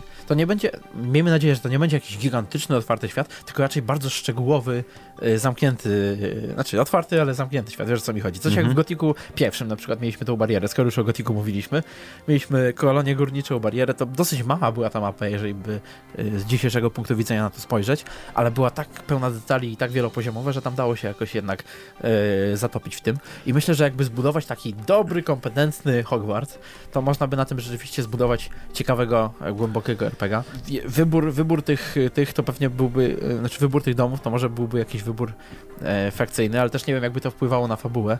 No to to jest pytanie, otwarte bym powiedział. No tak. Są plotki też takie techniczne, że gra dopiero zadebiutuje najwcześniej za rok i to będzie produkcja na nowe konsole i, I że robi? robi to Avalanche Studio, co widać po samym silniku gry, w sensie jak ta gra wygląda, jaka jest fizyka, ta, ta plastyczność tego silnika, która jest Just Cause, e, no, no jakoś mi na myśl przy, przy, przypomina to. Zaraz, a Na pewno oczywiście myślisz plotki... o dobrym studiu? Tak, tak, tak, bo plotki oczywiście mówiły, że to Rocksteady będzie robić, ale okazuje się, że to nie oni, tylko Avalanche Studios. Podobno robi Harry'ego Pottera, tak, tak, takie to informacje Avalanche mamy. Software. Avalanche Software, to są twórcy czegoś innego, Disney Infinity. A to wcześniej, to jest zupełnie inne studio? Tak, a wcześniej, wcześniej adaptacji gier e, Disneya różnych tam. To jest to. Nie wiem, czy to Disney. Ale tak czy inaczej jakieś, wizualnie no, przypomina mi przynajmniej e, produkcję Avalanche no, Studio, a nie software. No nie wiem. Jeśli mam Szczerze być tutaj e, tacy... Z tego co widzę, oni tutaj głównie się zajmowali e, właśnie mm, na, grami na podstawie animacji. E, no i tak naprawdę tyle. Trzecioosobowa gra RPG osadzona na świecie Harry'ego Pottera. To, to, to będzie Harry Potter RPG, które prawdopodobnie zadebiutuje w przyszłym roku. Jarasz się? W konsolach następnej generacji. Nie za bardzo, wiesz. Jakby już rośliśmy z tego Harry'ego mm. Pottera. Harry Potter e, rósł razem z nami i, i się skończył też, jak już i dorośliśmy Mogliby wszyscy. mu dać, dać odejść na tą emeryturę. No to albo po prostu nazwał to, to, jak to się nazywają te filmy teraz z uniwersum Harry'ego Pottera. Fantastyczne jakieś bestie? Fantastyczne tak? opowieści, bestie. No może to będzie fantastyczna opowieść RPG. E, I, I na tym zakończmy, ale e, pytanie, wydaje mi się, że to też może być dobre e, pytanie odcinka. Jak zapatrujecie się na grę RPG E, w uniwersum Harry'ego Pottera. To będzie dosyć otwarte pytanie, łatwe do, też do odpowiedzi. Mam nadzieję, że dużo tutaj komentarzy zyskamy. A na koniec przejdziemy do projektu Google, który, który został ujawniony i będzie trochę związany z tymi plotkami, które mówiły o konsoli. Projekt Stream.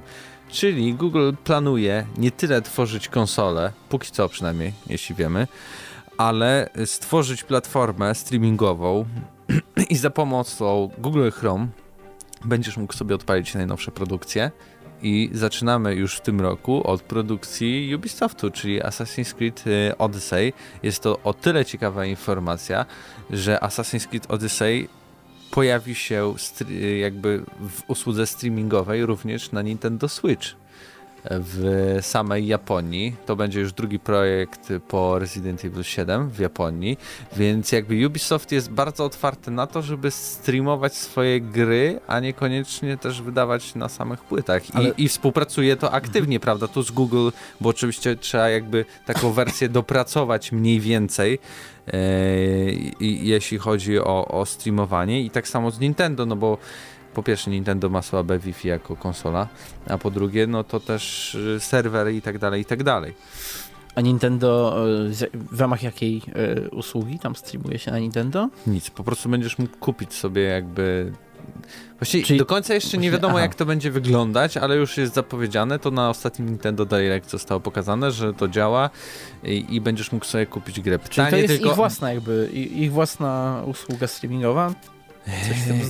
Nie wiem, kto odpowiada fizycznie za to, no bo mhm. albo Ubisoft, albo Nintendo, a podejrzewam jednak, że to jest Nintendo, jeśli to mhm. jest ograniczone tylko do Japonii. No tak. e, wyszło z inicjatywą taką i będzie użyczało swoich serwerów, no bo e, no Nintendo głównie. A bo ja pomyślałem przez chwilę, na początku zrozumiałem cię, że właśnie ten Google Project Stream nie, to nie ma nic y, wspólnego ze Switchem, Aha. tylko mówię tak ogólnie, będziesz nie mógł sobie... Wtedy mi przeleciało przed oczami jakby taka przyszłość, gdzie nie ma ekskluzywów, konsole są konsolami, ale tak naprawdę liczy się, liczą się platformy streamingowe, które mają swoje ekskluzywy. No to w taką stronę w sumie idzie, nie? Patrząc na to, co się dzieje z Netflixem, tak. Y, z Showmaxem i tak dalej. E, widać, że Ubisoft też szuka jakby różnych dróg dotarcia, niekoniecznie przez e, dawanie zarobienia e, Sony i Microsoftowi, bo to jest zawsze 20% mhm. zysku z każdej kopii gry idzie dla właścicieli sprzętu. Pamiętajmy o tym, dlatego często gry na PC były tańsze, bo tej, tej, tego haraczu nie było.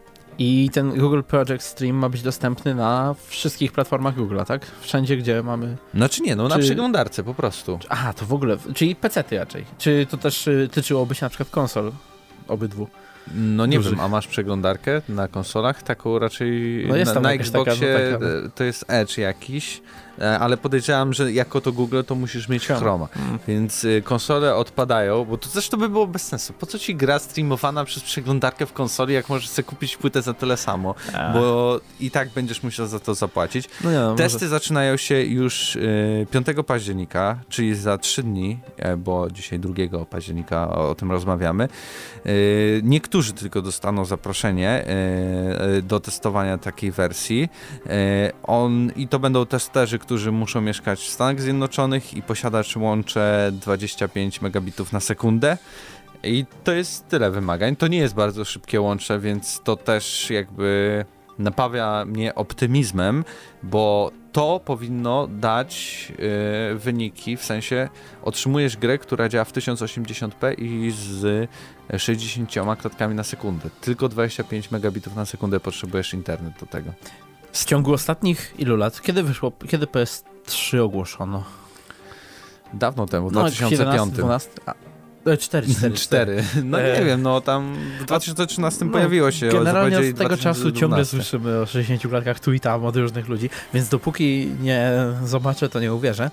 Ale... A wiesz, jaki ma zaletę Google? Google ma wszędzie serwery. Jasne, już w każdym kraju. Mówiliśmy o tym w sumie, że Google jest jako ma, jedyną tą... firmą, która może to zrobić tak no. i no, masz może nie aż świetny no, ale tak. Ten, Ostatnio gadaliśmy o tym, tego. że jeżeli ich, ich konsola, bo, przy, bo to właściwie przy okazji tylko ich tak, konsoli pierwszy raz pojawiło dwie się. rzeczy. Albo tak. konsola, tak. e, znaczy z jednej strony konsola, która będzie też obsługiwała ten streaming, ale też będzie mogła odpalać gry i też jakby sam streaming oprócz tego, po no prostu granie w chmurze. No hmm. i jedynym chyba jakimś takim poważnym konkurentem yy, to są dwie firmy. Z jednej strony, nie no, dwie firmy. Microsoft, Microsoft, wiesz, każdy ma komputer z Windowsem. Uh-huh. Microsoft jest jedną z najbogatszych firm IT w ogóle w świecie, więc y, tym bardziej, że y, kombinują z, z, tą chmurą już od premiery pierwszego Xboxa, więc całkiem y, sporo lat plus no Nvidia. Nvidia. Widzi co się święci, no bo jak nagle wszyscy przerzucą się na streaming, to komu będą sprzedać karty? Kopaczom kryptowalut i tym, i oczywiście serwerowniom. Aczkolwiek karty to jest w ogóle skomplikowany temat, bo tam jest bardzo niski zysk z kart, tak naprawdę z samych kart. Yy, ostatnio gdzieś yy przeczytałem. Bo to jest też właściwie taki, możemy zrobić mały segwayik na bok, bo to jest ważny news dla wszystkich naszych pecetowych tutaj słuchaczy. No, no szybko. E, no to e, generalnie e, z, jakby zysk to jest mniej więcej 3% na kartach. E, to, to, jest naprawdę nic praktycznie, wiesz. A, a yy, kwestia jest taka, że teraz mamy wprowadzone nowe cła dla Chin przez Stany Zjednoczone, które tak naprawdę wejdą. Teraz pierwsza część wchodzi w życie, weszła w życie chyba wczoraj, a druga część wejdzie za rok, yy, w, chyba jakoś w zimę. I wtedy będziemy mieli 25% dodatkowych cła dla Chin. Co to oznacza? To oznacza, że wszystkie części do PC-ów sprowadzane z Chin do Stanów Zjednoczonych, czyli właściwie wszystkie, które są, bo wszędzie wszyscy robią w Chinach te rzeczy, e, będą, kosztowały będą kosztowały dużo drożej. A to nie odbije się tylko na Stanach Zjednoczonych, ale to się odbija też na zachodniej Europie i generalnie na wszystkich innych rynkach, bo jak tam troszeczkę spadnie im, y, jakby mocno im spadnie pewnie sprzedaż, to trzeba będzie sobie to odbić, więc tak naprawdę jeżeli, się, jeżeli chcecie kupić PC, to polecam się spieszyć teraz, bo ceny powoli wracają do normalnych, a za rok prawdopodobnie już będą no Trochę naciągana jednak jest teoria moim zdaniem, Jaka bo jako tu, no bo tutaj już masz te wszystkie cła i podatki, stary, Europa już jest, już stary, jest opodatkowana, jest, tak, nie? to już jest, to wszystko jest... Na, na, wszystko, wszystko miałeś w USA wygląda, taniej, nie? To już wygląda jak wygląda, ale teraz będą musieli się pogodzić z kolejną stratą, tak? A jak już to się mówię, skupią na Europie, sprzedaż, nie sprzedaż na, na kartach, sprzedaż na kartach jest znaczy jakby zysk na kartach jest tak minimalny, że każda zmiana y, w, w rynku to oznacza du duże, duże konsekwencje dla, dla kupujących. Więc się spodziewajcie apokaliptycznych cen, no tam z 10% Moim zdaniem drożej, to tylko ale... dla naszych słuchaczy mieszkających w Ameryce informacja. E, nie. W Europie raczej nic zobaczysz, nie grozi. Zobaczysz, wszyscy zginiemy, nikt nie będzie mógł grać na PC-cie. Hurra! Wszyscy, wszyscy będą grać na konsolach. Spełniło się moje marzenie. Growe. Nie no, żartuję. Ale wracając do Google Project Stream, no ja widzę tu w tym potencjał i to duży. Y, mam nadzieję, że te testy, które już w sumie startują zaraz, w ogóle dosyć niespodziewana informacja, bo nie, tak no, trzy dni wcześniej dowiadujemy się, że coś takiego będzie. E, oczywiście osoby, które będą to testować, będą to robić za darmo, więc e, Assassin's Creed dla każdego Amerykanina, powiedzmy, który ma łącze 25 MB na sekundę. A takich Amerykaninów, Amerykanów nie ma dużo, szczerze powiedziawszy, bo oni mają tak, raczej słabe, już nie bywa, słabe na, internety. Znaczy, zależy jeszcze gdzie, ale generalnie na tych, e, w Stanach e, wszystkich tych środkowych to jest tragedia. Ty, czyli tylko dla Amerykanów z Los Angeles, bym powiedział. Nowy bo tam Jork. chyba mają. No i Nowy Jork, no dobra. z dużych miast. Z dużych miast powiedzmy. Eee, no i pytanie, jaka będzie następna gra? Z Google Pro Stream. Nie mam pojęcia, bo jak... jak bo ta, dobra, Google to jest niezależna firma, więc y, mamy tutaj raczej, wiesz, tutaj nie ma, nie ma czegoś takiego, że y, wiążemy z nimi jakieś tytuły, nie mają swojej konsoli. No ale w sumie dobra. Ale z kim współpracę wzięli sobie, wejdą, nie? Wzięli sobie, wzięli sobie duży, dużą grę od Ubisoftu, więc albo kolejna gra od Ubisoftu, bo już są z nimi albo współpracują, albo właśnie coś w stylu Koda czy Battlefielda, czyli A takiego oni tak dużo, myk, Red Dead Redemption na PC tylko przez Google Chrome. I wtedy wszyscy, o, kupujemy Google Chromebook. nie, no to, to takie trochę jaja, ale to by było ciekawe, nie? Tak nie działa. Chociaż, zaraz, Red Dead, y, jeszcze, bo muszę sobie odświeżyć to w głowie, to nie jest ekskluzyw, nie? Nie. Dobrze. To, to jest też na Xboxa. Jest, tak, tak. To Dobra. jest Take-Two Rockstar Games. Dobra, dobra, dobra. Nie, tylko bo przez chwilę coś mi, coś mi jakoś w głowie, że to mogło być tylko na play, PlayStation. E, to jest jakaś szansa, chociaż nie spodziewam się szybkiej. To utopimy sen e, PC-towców, to co właśnie powiedziałem. Pamiętajcie, będzie kiedyś lepiej.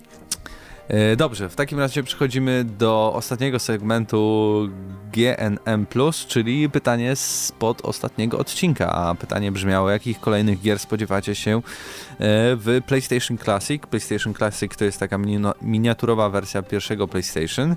No i e, Rules napisał Medieval. Siphon Filter, najlepiej dwójka i koniecznie Silent Hill, to wydaje mi się, że to też jest pewniak. Dino Crisis i Resident Evil 2 to też.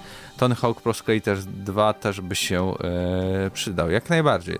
Arbiter e, 720.pl. Ja bym stawiał na tytuły takie jak e, Dreamcast Rules. Tyle, że ja tak sobie myślę, że wolałbym zagrać na Nintendo 64 Mini. Na e, 64 jest pełno gier, które uwielbiam. Perfect Dark, Banjo-Kazooie 1, 2, Zelda, Mario, Mario Kart, no i genialne Golden Eye. Chętnie bym zagrał w te gry na N64 Mini. No to ja ci powiem szczerze powiedziawszy, że poczekaj rok i podejrzewam, że N64 Mini też się pojawi. Jak to Nintendo już powoli ma w, w tradycji, żeby tak co roku, co półtora wydawać kolejną mikrokonsolkę. No mieliśmy NESa, mieliśmy Super NESa i no to co? Oni przenoszą, oni przenoszą model sprzedaży z Pokémonów. Oni też w Pokémonach kiedyś wydawali tak jakby dwie generacje wstecz remake, tak? I teraz robią tak z konsolami. Ja to, się nie zdziwię, jakby kiedyś zrobili Wii Wii. No właśnie Wii. Wii Mini. Wii Mini. Fajnie to nawet brzmi.